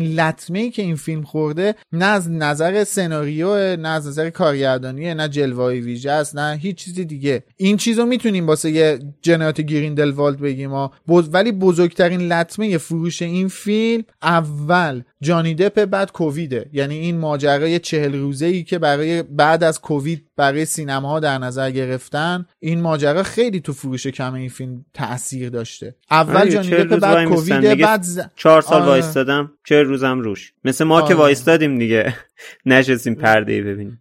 به نظر من بیشترین لطمه فروش برای این فیلم اول از جانب جانی دپ بوده، بعد از این ماجرایی که این قوانینی که بعد از کووید توی سینماها و اکران فیلم‌ها حکم فرما شد. شما نگاه کن، فیلم اول نزدیک 4 ماه اکران شدش، اکرانش 4 ماه طول کشید. این فیلم 40 روز رو پرده بود. چرا باید فروش باکس آفیسش اندازه فیلم اول باشه یا از اون بیشتر باشه؟ من یکی از دوستای صمیمیم که اصلا روانی این دنیاست، هنوز فیلم جانوران شگفت‌انگیز و اسرار دامبلدور رو ندیده. آره میگه نمیبینم، جانی دپ نیست نمیبینم. خب مرد حسابی مردشور منطقتو ببرن، بشین نگاه کن، شاید خوشت اومدش. اتفاقا جالب، بعد از این داستان دادگاه اخیری که اتفاق افتاد، مس میکلسن مصاحبه کرده بود، گفته بود شاید جانی دپ برگرده. حالا نمیدونم یه تعارف الکی زد یا چی، نگفت شاید برگرده، گفت میتونه برگرده. آره، در مورد فروش فیلم هم خیلی چیزا حالا ارتباط پیدا میکرد که فیلم کمتر بفروشه، ولی خب مثلا من احساس میکنم که از زاویه دید من تبلیغات فیلم بود. فیلم اصلا هیچ هایپی برای هیچکی نداشت که بخواد به رسم فیلم استقبال بکنه، وگرنه فیلم تنت از همه فیلم‌ها بدتر بود. یعنی هیچکی از اون دقیقاً مرکز کرونا این فیلم اکران شد. یعنی اولین فیلمی بودش که بعد از کرونا، یعنی یه فیلم بزرگ اومد توی سینما، اونم دقیقاً 200 میلیون هزینه داشت و دقیقاً اندازه فانتاستیک بیست فروخت. تازه اون زمان که این فیلم اکران شد تو باید اون نامه واکسنت رو، حداقل اینجا تو این کشور، نامه‌ای که تو واکسن زدی رو همراه خودت به سینما می‌بردی که میگفتی آقا من واکسن زدم که تو سینما رات بدم. ولی همچنان باز فروش خوبی داشت. تازه اون فیلم بعد از 30 روز از حالت چیز اومد دیگه، شامل حال فکر کنم اون دیل چیز میشد دیگه، HBO Max و وارنر میشد که مثلا 30 روزه اومد روی پلتفرم‌های دیگه. ولی ما این طرف میگم ما با فرانچایزی صحبت می‌کنیم. حالا اون فیلم که اورجینال اصلا هیچ پیشینه‌ای نداره، ولی اینجا ما داریم در مورد فرانچایزی صحبت می‌کنیم که تو قلب هری پاتر اومده بیرون، میلیاردی فروخته. یک سری هوادار، آره یک سری هوادار اصلا چیز داره، یک سری آدینس ثابت داره. یعنی تو اینا رو اصلا فیلمه نمیتونی جدا بکنی، اتوماتیکلی هر سری آدم مریض داره که هر هفته میشینن 4 ساعت در مورد یه فصل از کتاباش حرف میزنه. آره، به خاطر یه دونه فیلمش چیزی حدود رو فکر کنم 8 ساعت برنامه ضبط میکنه.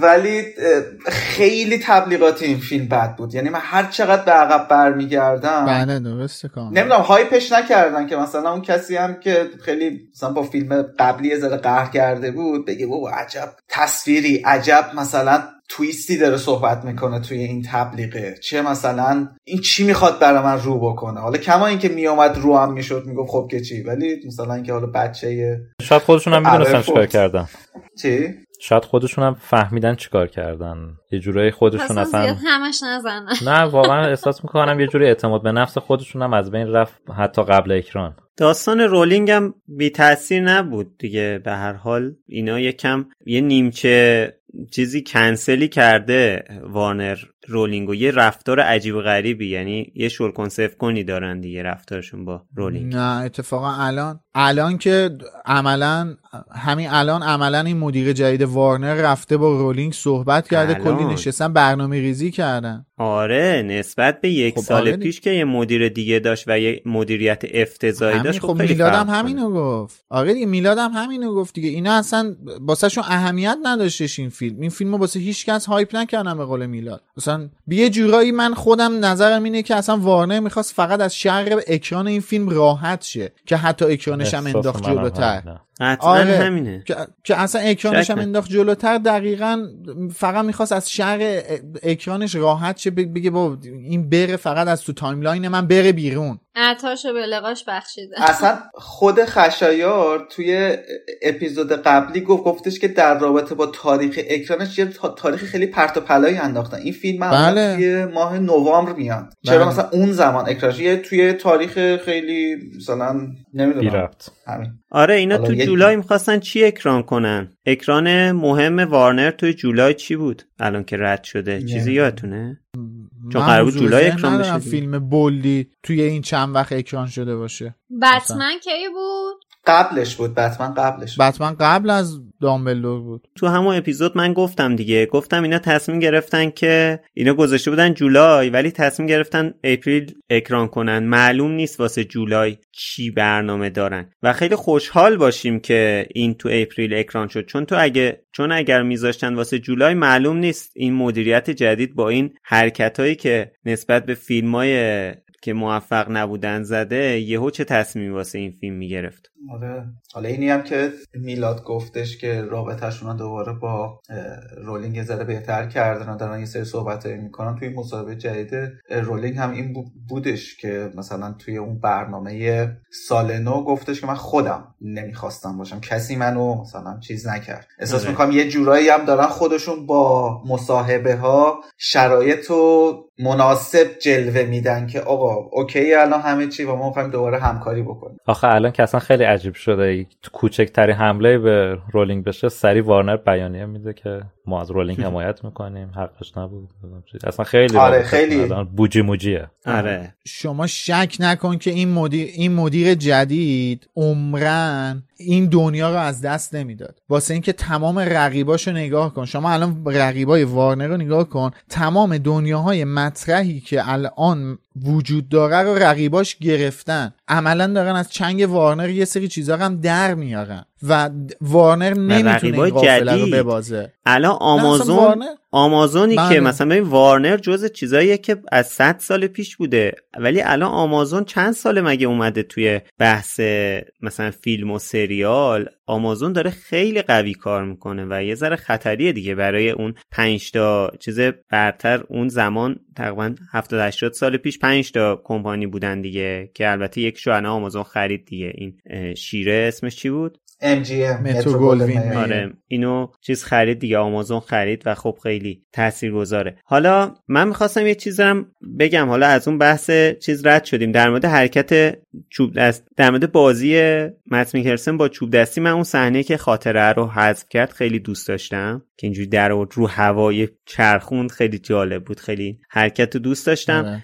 این مونده بود. و یه چیز دیگه می‌خواستم، فقط یه صحبت دیگه در مورد کلیت داستان می‌خواستم بکنم. یه خلایی که این داستان به نظر من داره بحث معماست. خب ما میدونیم دیگه خانم رولینگ معما خوب مطرح میکنه. اصلا یکی از چیزایی که یکی از اصلی ترین جذابیت های کتابای هری پاتر معماهایی که خانم رولینگ مطرح کرده و بعد آخرش هیجان به اوج خودش میرسه. حالا میایم مثلا تو این فیلم اسرار دامبلدور و میبینیم هیچ معمایی مطرح نشده. حتی من از نظر بحث معما فیلم جنایات گریندلوالد رو بیشتر دوست داشتم، به خاطر اینکه حداقل یه معما داشت. یعنی تا آخر داستان شما یه سری سوال توی ذهنت بود که بعد اون معما اینا گرا باز شد. همین داستانه اون بچهه و این داستانایی که بود. ولی خب نمیدونم این خانم رولینگ چرا برای این یکی فیلم هیچ معمایی مطرح نکرده بود، هیچ چیزی این وسط نذاشته بود و من اینو، یعنی اصلی ترین ضعفی که من توی این فیلم میبینم همینه. استراتژیشون توی این فیلم ماجراجویی بوده. یه اشاره‌ای هم تو خود فیلمنامه میشه که مثلا صحنه زندان یه جورایی حالت مثلا خواسته فیلم‌های ایندیانا جونزی داشته باشه و کل فیلم حالت پازل و ماجراجویی بوده. غیرش بده. آره. بعدم خب چرا معما نداشتش؟ حسین غریبی بود گفت غیرش بده. مثلا بزرگترین معماش این بودش که کریدنس کیه؟ اون کدوم چیز نبود دیگه. ببین بزرگترین معما این بود که کریدنس کیه و فیلم خیلی بد اینو دلیور کرد. یعنی اصلا پایان فیلم 2 ما گفتیم فاک، فیلم 3 قراره چه رازی از کریدنس بیاد. دقیقاً موضوع اینه که اینو درست به تصویر نکشیدن، اینو درست به تو القا نکردن و یعنی اون معماه وجود داره. تو مگه قبل از این اول فیلم متوجه شدی مگه کریدنس کیه؟ ما آخر فیلم میفهمیم کریدنس کیه دیگه، تقریبا اواخر فیلمه که ما میفهمیم کریدنس پسر ابرفورس. نه شاید منظور حالا خشایار اینجوری باشه که فیلمم یه مقدار مثلا بدون هیجان تموم شد. معمولا فیلم حالا یه جوری تموم بله. میشه که چون ادامه داره حالا یه نقطه‌ای باشه برای اینکه مثلا یه صحنه یک دقیقه‌ای از مثلا گریندلوالد پخش میکرد که مشغول یک کاریه آره. که حالا داره دوباره برگرده به این شکل. کارا میتونستن بکنن، اصلا واقعا عجیبه. خیلی عجیبه. یه مقدار مثلا بدون انتظار تموم شد. همونطور که مثلا امید گفت تو اپیزود تو فیلم قبلی ما قشنگ او شت اینا میخوان چیکار بکنن، مثلا این دامبلدوره. خب 4 سال واقعا منتظر این بودیم که بدونیم که مثلا دامبلدور چیه، ولی انتهای این فیلم فقط تموم شد، یعنی فقط اون قصه تموم شد. یه پایانی بود که اینا اگه خواستن ادامه ندن خیالشون راحت آره. میشه که مجموعه دقیقاً خیلی اینجوری تموم شد. یعنی باید شرایط در واقع این فرانچایز رو توی سال 2021 با شرایطش توی سال 2017 مقایسه کنی، موقعی که این فیلم‌ها داشته ساخته می‌شده، داشتن فیلم برداری می‌کردن. اون موقعی که تو سال 2017 اونو ساختن، در امیدوارترین حالت ممکن بودن که قراره یه فیلم فوق‌العاده بسازن و بعد شما فرض کنید به این فرانچایز جودلا و جانی دپ اضافه شدن، وای قراره الان توی گیشه بتر کنه. بعد حالا بیایم از سال 2017 بیایم تو سال 2021 که یعنی نه طرفدارا دنبال این فیلم و منتظر این فیلمو ببینن، نه نمیدونم خود وارنر میدونه میخواد اینو تبلیغ کنه، نه اصلا همه دارن فوش میدن فقط به این چیز. اصلا در یه شرایط دیگه، به خاطر همین اینطوری تمومش کردن دیگه. اون اومدن تو اوج هیجان تموم کردن، اینو حالا تموم کنیم بره بابا، ولش کن، حالا ببینیم بعدی چی میشه. و میبینید که الانم از ساخت این فیلم 1.5 سال گذشته، از اکرانش نه، از اکرانش که 6 ماه گذشته، ولی از ساختش 1.5 سال حداقل گذشته و اصلا معلوم نیست که فیلمنامه بعدیش چیه. والا چی بگم، من که میگم 5 تاش نکنن، حداقل 4 تا بکنن ولی تمومش کنن دیگه. مثلا اونجوری دیگه قطع هم نشه. یعنی الان از سال از سال 1928 یهو بپرن تو 45 اونو نشون بدن، دوئل نهایی خشایار ترک میخوره. اون که بابا مثلا کاری نداره، یه فلش فوروارد میزنن آره. مثلا یه نیم ساعت مثلا تو همون سال میگذره، یه فلش فوروارد میخوره میره، اون حلش میکنن ولی حداقل تمومش کنن. فعلا که از احدی صدایی نمیاد. رولینگ هر دفعه فیلمنامه رو تموم میکرد توییت میکرد و خبر شروع پروداکشن و اینا میومد، اصلا هیچ صدایی از هیچ کس نمیاد. دیوید یتس هم که رفته سراغ پروژه جدید.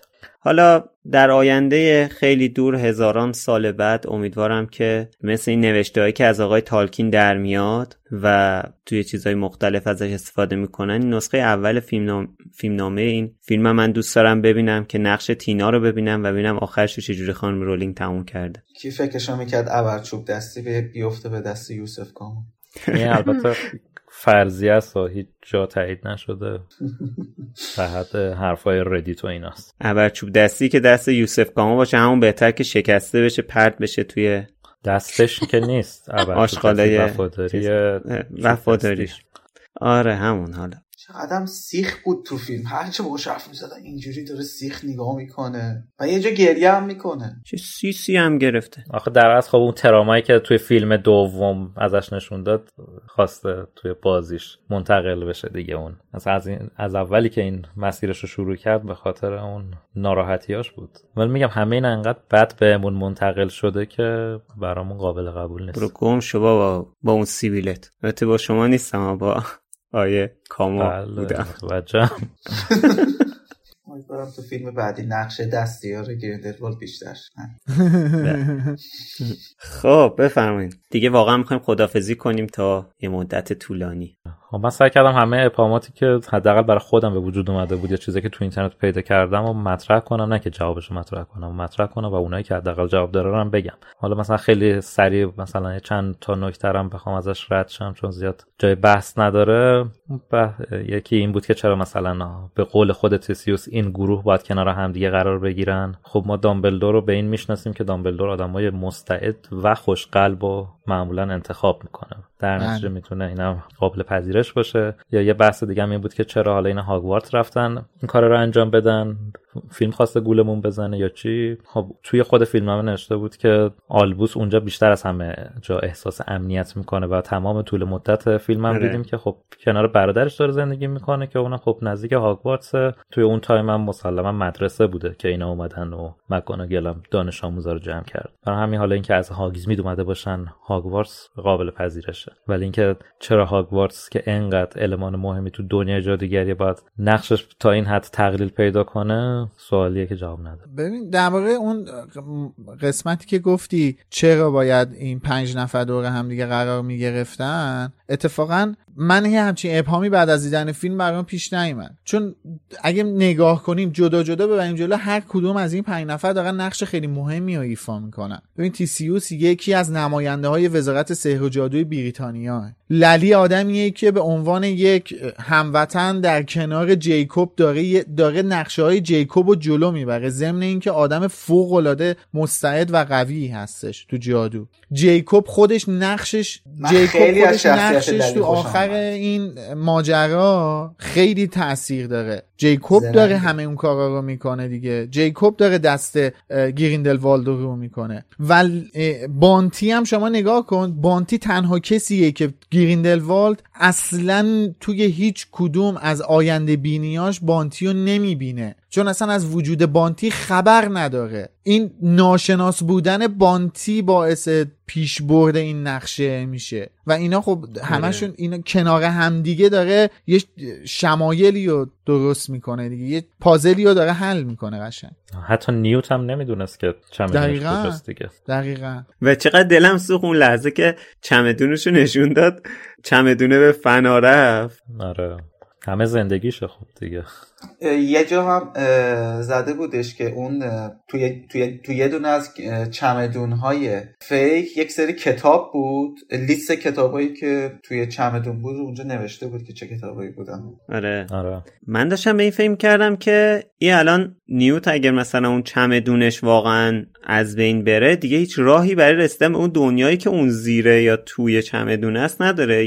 یه راه دیگه، یه سوراخ دیگه، شورتکات دیگه. آره یه در دیگه. الان چمدون بشه همه اون موجودات میمیرن. اون چمدونه همون در نارنیاست. من خودم حالا از این زاویه نارنیایی بهش نگاه نکرده بودم، ولی حالا دیگه این جزء معماهای جادوگریه دیگه. حالا در پایان ماجرا من در دفاع از اینکه چرا اسم فیلم‌ها همچنان جانوران شگفت انگیز و یه چیزی هست اینو بگم که خب تو این فیلمم به هر حال هرچند کمتر ولی جانوران شگفت انگیز خب خیلی موثر بودن. مهمترین نقش اول جانوران شگفت انگیز رو خب چیلین بازی می‌کرد از اول تا آخر فیلم. دوبارم که جونشونو هم جف جونو براشون نجات دادن. یه دونه جون نیوتو از توی جنگل بامبو، اون جونه بر اسمش چی بود که خودشو باد کرد بعد تبدیل به پرواز کرد و آوردش نجاتش داد. الان یادم رفت. طاووس باشونده. یه بار دیگه هم از تو اون زندانه تو آلمان که انگاری چیز نجاتشون داد، پیکت پیکت و تدی چیز کردن، اونا هم نجاتشون دادن. به حال اینا هم نقششون تا حدی میشه گفت تو این فیلم یه ذره پررنگ دیگه میخورد، حالا یعنی چپونده بودن یه جوری. آره این نه چپونده بودن، خب یه چیلین که دیگه مهم بود. تو فیلم‌های قبلی خیلی بیشترن و خیلی هم جذاب‌ترن. تو فیلم یکی از توی باغ وحش میخواد چیز بکنه. آره فصل جفتگیریشه اصلا اون سکانس عالیه، اونی که شبیه اژدهاهای چینیه رو میگی؟ نه شبیه گراز نیست. این چیه که دماغش؟ نه این چیه؟ کرگدن گراز. آره ولی خب نقش پیکت هم خیلی زیاد شده دیگه تو این فیلم، واقعا یه شخصیت شده و خیلی بامزه است، خیلی خوبه، اصلا عالیه. واقعا شخصیت تاثیرگذار، میگیم شخصیت تاثیرگذار این چیز این فیلم فکر می‌کنم پیکته بیشتر تا چیلین. من ولی در آخر دوست دارم به این ماجرا اشاره بکنم که همچنان معتقدم اگر گروه کارگردانی این فیلم عوض می‌شد، شاید اینقدر ابهام، شاید اینقدر ضعف و شاید خیلی چیزهای دیگه که توی این فیلم وجود داره به وجود نمی‌اومد. به نظرم دیوید یکس کاملا تو دنیای رولینگ سرگردون شده دیگه، یعنی جدا از این که خلاقیت و نوآوریش ته کشیده برای این دنیا، دیگه خودش هم نمیدونه باید با چیزایی که داره مطرح میشه توی ساخته یه همچین چیزی باید چیکار کنه، اصلا استراتژیش چیه، چجوری باید جلو بره، چیکار باید بکنه. من همچنان معتقدم که گروه کارگردانی فیلم فوق‌العاده ضعیفه، تصمیمات فوق‌العاده اشتباه گرفته شده و معتقدم که درست سناریو ایراداتی بهش وارده، سناریو فوق‌العاده یک نواخته. قبلا هم امید گفت هم میلاد مهربانی تو اپیزود قبلی گفت اصلا کلایمکسی نداره. این کلایمکس نداشتنش هم تقصیر سناریوه هم تقصیر کارگردانه ها، یعنی ممکن بودش اون دوئل کریدنس و دامبلدور تبدیل بشه به یه اوج وسط سناریو، در صورتی که هیجان اونجوری به ما نمیده. فیلم داره یک صعود کاملا،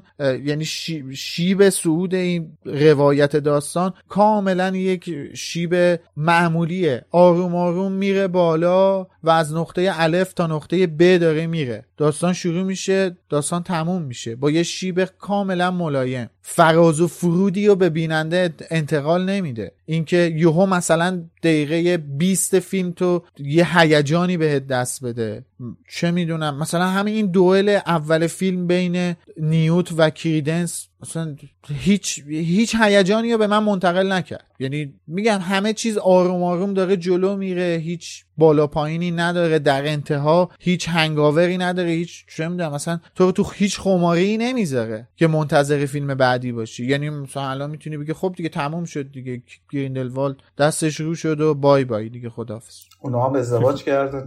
آره اون دوتا هم که به سلامتی رفتن زیر سقف خونه خودشون که حالا اونجا با هم دیگه نوک بگیرن. دامبلدور هم که تکلیفش این پیمان خونی هم که تکلیفش روشن شد، کریدنس هم که رسید به ابرفروس پیش پدرش، در نهایت خانواده‌شو پیدا کرد. یعنی همه چیز در انتهای این فیلم به سر و سامون رسیده. ما الان هیچ نمیدونیم مثلا بعد منتظر چی باشیم اگه فیلم چهاری وجود داشته باشه. همه چی به سر و سامون رسیده و تموم شده رفته. من خارج از این نداره. فیلم دنبال داستانم برای فیلم 4 و 5 به خاطر اینکه فیلم 4 اگر که تو سال 38 اتفاق بیفته میشه همون سالی که تام لیدل وارد هاگوارتس شده و خیلی میتونه جذاب باشه.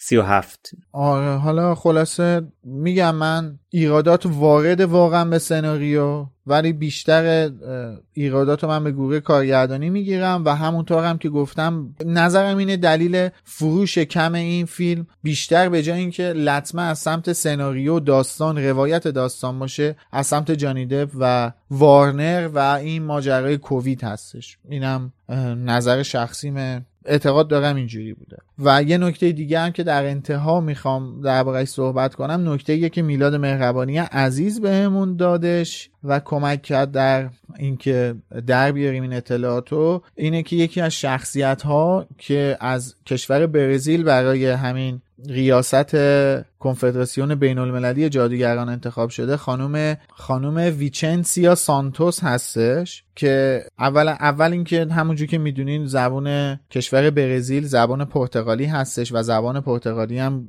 نزدیکی فوق‌العاده زیادی به زبان لاتین داره. ویچنسیا احتمالاً از کلمه ویچنره، ویچنس اینتیس یا ویچنتینوس در زبان لاتین الهام گرفته شده که به معنی برنده و کسی که بر نیروی شر و شرارت پیروز میشه هستش. و سانتوس هم احتمالاً میدونین دیگه چون خیلی جاها درباره‌اش صحبت شده. سانتوس از سینت میادش و به معنی مقدس، سینتلی، چیزی که تقدیس شده باشه هستش و میشه در نظر گرفت این اسم ویچنتی یا سانتوس به معنی شخص مقدسی است که بر شر میتونه پیروز بشه و فائق بیاد. بسیار زیبا، خیلی هم عالی، مرسی، سپاسگزارم. خب اینم از اپیزود ویژمون برای فیلم اسرار دامبلدور که احتمالاً دیگه آخرین اپیزودمون باشه در مورد این فیلم. امیدواریم بریم دعا کنیم. آره، مگر که نسخه اکستندد بیاد و یه اپیزود دیگه با میلاد مهربانی بسازیم. آره، بلاکمون میکنه دیگه. حالا به هر حال همونجوری که اول اپیزود گفتم، ما این سیزن پادکستمونو و سال 1401 رو با میلاد مهربانی شروع کردیم با اپیزود ویژه اسرار دامبلدور و الان هم با وجود این که هفته پیش ازتون خداحافظی کردیم و خبر نداده بودیم که اپیزود ویژه داریم، این هفته حالا یه اپیزود ویژه داشتیم و این دیگه واقعا آخرین اپیزودمونه قبل از سیزن جام آتش تا بریم موقعی که سیزن جام آتش رو شروع بکنیم. واقعا خسته نباشید بچه‌ها. حالا ما قراره توی سیزن بعد سراغ کتاب هری پاتر و جام آتش بریم. همونجور که توی قسمت قبل هم گفتم، تاریخ پخشمون فعلا مشخص نیست. هر وقت مشخص شد از طریق شبکه‌های اجتماعی مرکز دنیای جادوگری به اطلاعتون میرسونیم. بله، منتظرمون باشین یکم.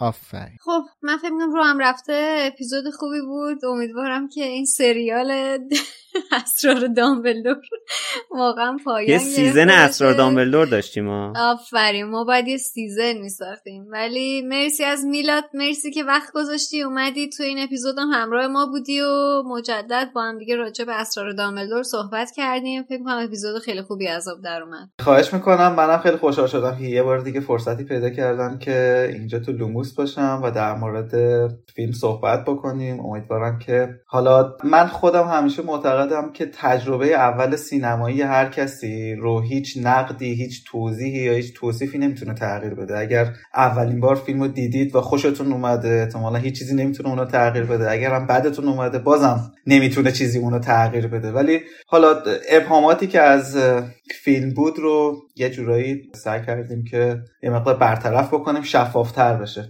و میگم خیلی ممنون ازتون که تا الان گوش دادید و دمتون گرم. به بچه‌ها خسته نباشید خیلی عمیق میگم که این فصل حسابی با 1000 تا چالوچولو بالا پایین و سختی و اینا به آخر رسید و خلاصه دمتون گرم که تا انتهاش موندید و تحمل کردید و به ثمر رسید. قربونت، مرسی میلاد عزیز، دمت گرم که اومدی. امیدوارم که شرایطی پیش بیاد که بازم ببینیمت. به هر حال این قسمت قرار بود که پاسخی باشه به استفتاءات شما در مورد اسرار دامبلدور. اگه با سوالی داشتین تو کامنت بپرسین که سوالات خود ذهن ما رو بیشتر کنین. یه اپیزود دیگه در مورد سوالات ما یه اپیزود می‌سازیم.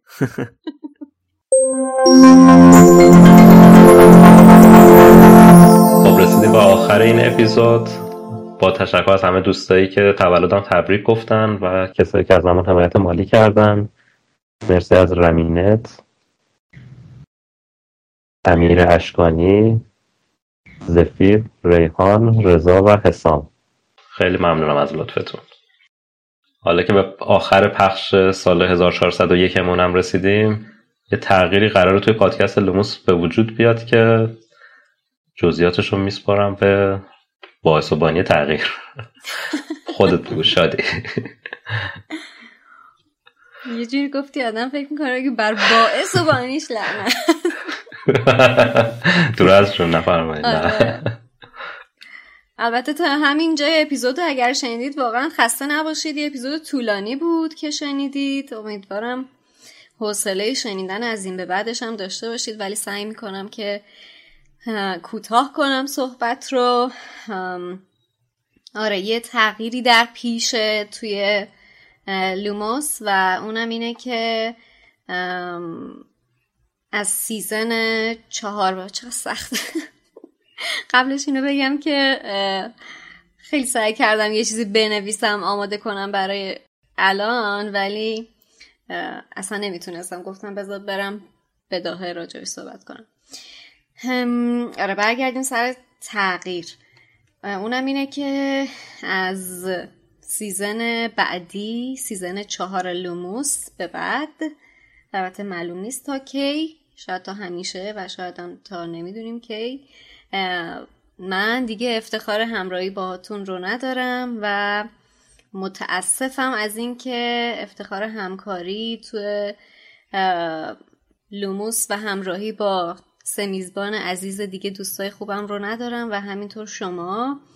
و این تقریبا یه خداحافظیه و سیزن بعد یه میزبان خیلی خیلی خوب همراه شما هست که قطعاً خیلی قرار بهتون خوش بگذره توی سیزن 4 و ادامش و بررسی کتاب جام آتش. ولی در هر صورت من خیلی خوشحالم که بیشتر از 70 اپیزود با هم دیگه همراه بودیم، با هم گپ زدیم، از زیر و بالای دنیای جادوگری صحبت کردیم، نقل قولا رو گفتیم، مهمون داشتیم، تولد گرفتیم، بالا پایین داشتیم، بیشتر از 2 سال، نزدیک 2 سال با هم دیگه کار کردیم. چیزی هم نمونده به تولد 2 سالگی لوموس که پیشاپیش هم تبریک میگم، هم به خودم، هم به شما، هم به شنونده ها. و اینکه خیلی 2 سال خوبی بود، هم فراز و نشیب داشت، هم بسیار بر من چیزای یاد گرفتنی داشت، تجربه خیلی خوبی بود، منو تبدیل کرد به نمیدونم چجوری بگم، تبدیل کرد به زنی که بیشترین تعداد اپیزود پادکست در زبان فارسی رو داره. آره و اینکه تجربه بسیار بسیار خوب و لذت بخشی بود. من قطعاً خیلی دلم خیلی از همین الان تنگ شده و وقتی که داشتم این اپیزود رو که الان میشنوید ادیت میکردم و اینجوری بودم که خب این آخرین اپیزوده که قرار ادیت بکنم، واقعاً همون موقع دلم تنگ شده بود برای خشایار، امید و میلاد و همین جمعمون و قطعاً شما شنونده هامون. ولی خب هر چیزی یه پایانی داره دیگه، مثل زندگی. لوموس هم یه بخشی از زندگی، یه بخش خیلی پررنگ از زندگی من بود و هست و احتمالاً اینجا نقطه پایان موقتیش یا دائمش باشه. ولی من سعی میکنم که ارتباطم باهاتون حفظ بکنم، به خاطر اینکه واقعا سخته یهویی بعد از این فشار کار و این پیوستگی و این مدت کار کردن توی لوموس و هفته به هفته همراه بودن یهویی کلا دیسکانکت شدن. من سعی میکنم ارتباطم باهاتون حفظ بکنم و توی بخش‌های توی سیزن 4 همراهتون خواهم بود و امیدوارم که بتونیم با هم دیگه این ارتباطمون حفظ بکنیم و هر جایی که هستین موفق باشین و تندرست باشین و روزای خوب برگرده بهمون و به شنیدن لوموس هم حتما ادامه بدین. فعلا دیگه چیزی به ذهنم نمیرسه. نمیدونم چی باید بگم واقعا. خیلی روزای خوبی داشتیم، روزای پرفراز و نشیبی داشتیم توی لوموس، چه توی بحث کاریمون چه بحث دوستیمون و خیلی خوش گذشت. خیلی خوشحالم که به جمعمون اضافه شدی، به عنوان آخرین نفری که به جمعمون اضافه شدی و اولین نفری که از جمعمون جدا میشی. خیلی خوشحالم که تو این راه کنار هم بودیم، کنارت بودم و خیلی خوب بود دیگه.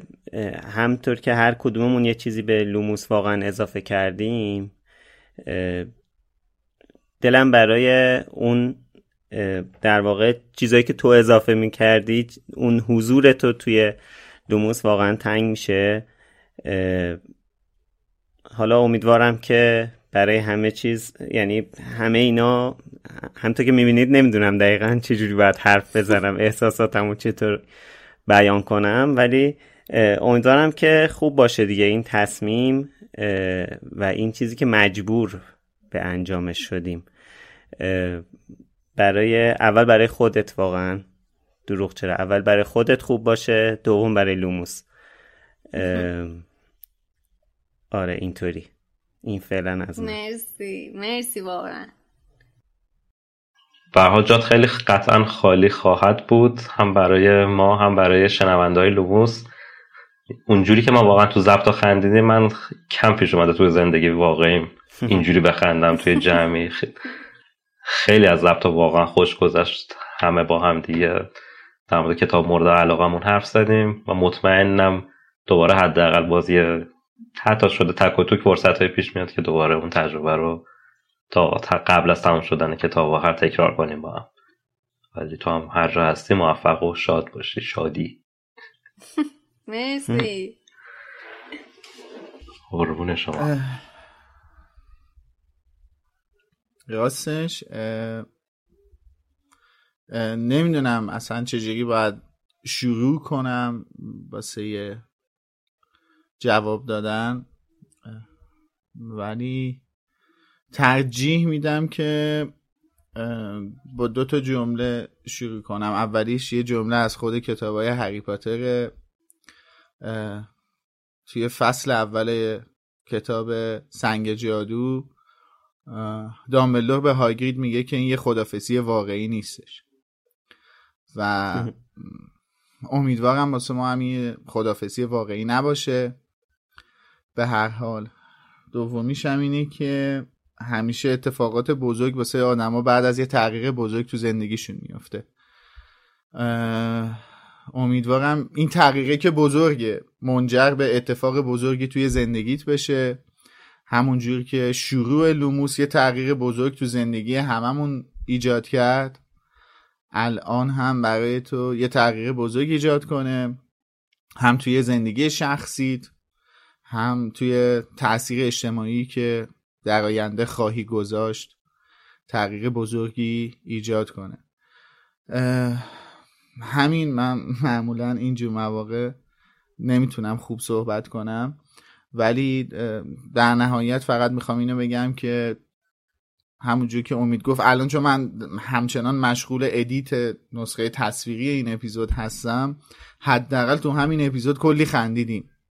حالا آره چیزای زیادی بود که خنده‌دار بود واسه هممون، کلی خندیدیم حداقل تو همین اپیزود.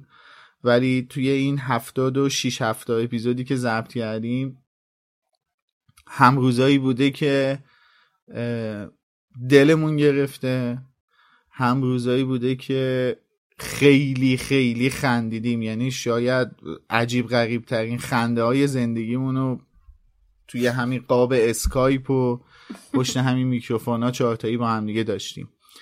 خوش گذشتش بهمون و همین. امیدوارم هر جا که هستی اتفاقات بزرگی واسط بیفته، زیر هر آسمونی که هستی. مرسی واقعا. من آخرش باید بگم که ما آخر هر سیزن تقریبا یه همچین خداحافظی رو تمرین میکردیم با هم، ولی واقعا فکر نمیکردیم که یه همچین اتفاقی بخواد بیفته. من خودم هم اصلا همچین فکر رو نمیکردم. بالاخره یه وابستگی خیلی بزرگه، ما هم به همدیگه وابستگی پیدا کردیم، هم به خود لوموس وابستگی پیدا کردیم، هم به شما وابستگی پیدا کردیم و خب قطعا این ترک این وابستگی خیلی سخته. ولی من آخر این نقطه پایان میخوام بگم که واقعا روزای بسیار بسیار خوبی رو کنار شما گذروندم. خیلی بخش‌ها و نکته‌های کار حرفه‌ای رو کنار شما یاد گرفتم. خیلی به تک تک هر ستاتون افتخار میکنم و خیلی بیشتر از همه اینا برای ادامه راه براتون امید میفرستم و امیدوارم که خیلی بهتر و با کیفیت بیشتر و با انرژی بیشتر لوموس رو ادامه بدید و خلاصه چراغ این پادکست رو روشن نگه دارید. بالاخره هر کدوم از ما ممکن نباشیم ولی لوموس امیدوارم چراغش روشن باشه. از شنونده ها هم واقعا ممنونم که توی این همه مدت تحمل کردن منو و همراه ما بودن. قطعا منتظر باشید تو سیزن 4 اتفاقات خیلی خیلی خوبی منتظرتونه. آره لوموس خودش روشن کننده از خاموش نمیشه.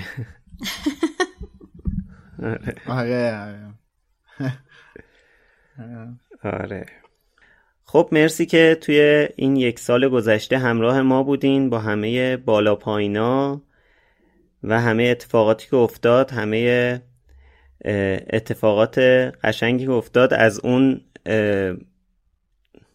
رخت خواب مرکبی هری شروع کردیم توی اردیبهشت ما و خب خیلی زود گذشت الان. آره دیگه یه سال کنار هم بودیم. خیلی صدای موتور اومد قطع کردم حرفمو. آره یه سال کنار هم بودیم و خیلی خوشحالیم که کنارمون بودین، خیلی خوشحالیم که شادی کنارمون بود و اینکه هیچی دیگه الان میریم تا 40 روز دیگه، همونطور که توی اپیزود پیش گفتم، 1 فروردین بعد از سال تحویل، یعنی لحظه سال تحویل، برمیگردیم با سورپرایز های ویژه. خسته نباشید بچه. بله همونجوری که خشایار اشاره کرد به آخر این قسمت رسیدیم. اگه این اپیزودو دارین از برنامه‌های پادکست گوش میدین، این اپیزود نسخه کاملا تصویری داره با حضور میلاد مهربانی عزیز که به بررسی همراه با اسپویل فیلم اسرار دامبلدور پرداخته بودیم. خیلی اپیزود طولانی بود، اگه تا همینجاش هم گوش کردین واقعا جهاد اکبر کردین. آره خیلی طولانی بود ولی خب امیدواریم که کامل گوش کرده باشید. اگه گوش کردید فقط لطفاً توی یوتیوب هم ببینیدش، واسه ما خیلی ارزش داره. اپیزود بچه‌ای که توی یوتیوب از زمان حمایت میکنن و مجددا همونجوری که خشایار گفت روز 29 اسفند بامداد 1 فروردین ساعت 12:55 یعنی 30 ثانیه بعد از سال تحویل اپیزود اول سیزن جام آتش لوموس منتشر میشه کاملا تصویری. اونجا منتظرمون باشید که سورپرایزهای عجیب و غریبه براتون داریم. به هر حال مرسی که تا الان با همون بودین. در نهایت هم جا داره از همه دوستایی که این سیزن ما رو یاری کردن مجدد تشکر کنیم و از اسپانسر این اپیزود انتشارات پرتغال تشکر میکنیم که توی این سیزن چند اپیزودی همراهمون بودش. البته تاریخ دقیق پخش میشه 1 فروردین. خب نه ولی... 29 اسفند 12 شبش. آره یه خود به خاطر این سرگیجه میگیره آدم تایمش یه جوری میگیره. آره علما در مورد تاریخش اختلاف نظر دارن ولی من هم تشکر میکنم که تا اینجا گوش دادین. خود دیوید یتس تا الان انقدر به این فیلم فکر نکرده بود که ما در موردش حرف زدیم. به هر حال ممنونم ازتون و خداحافظ. خسته نباشید تا بعد. مرسی که با ما خداحافظ.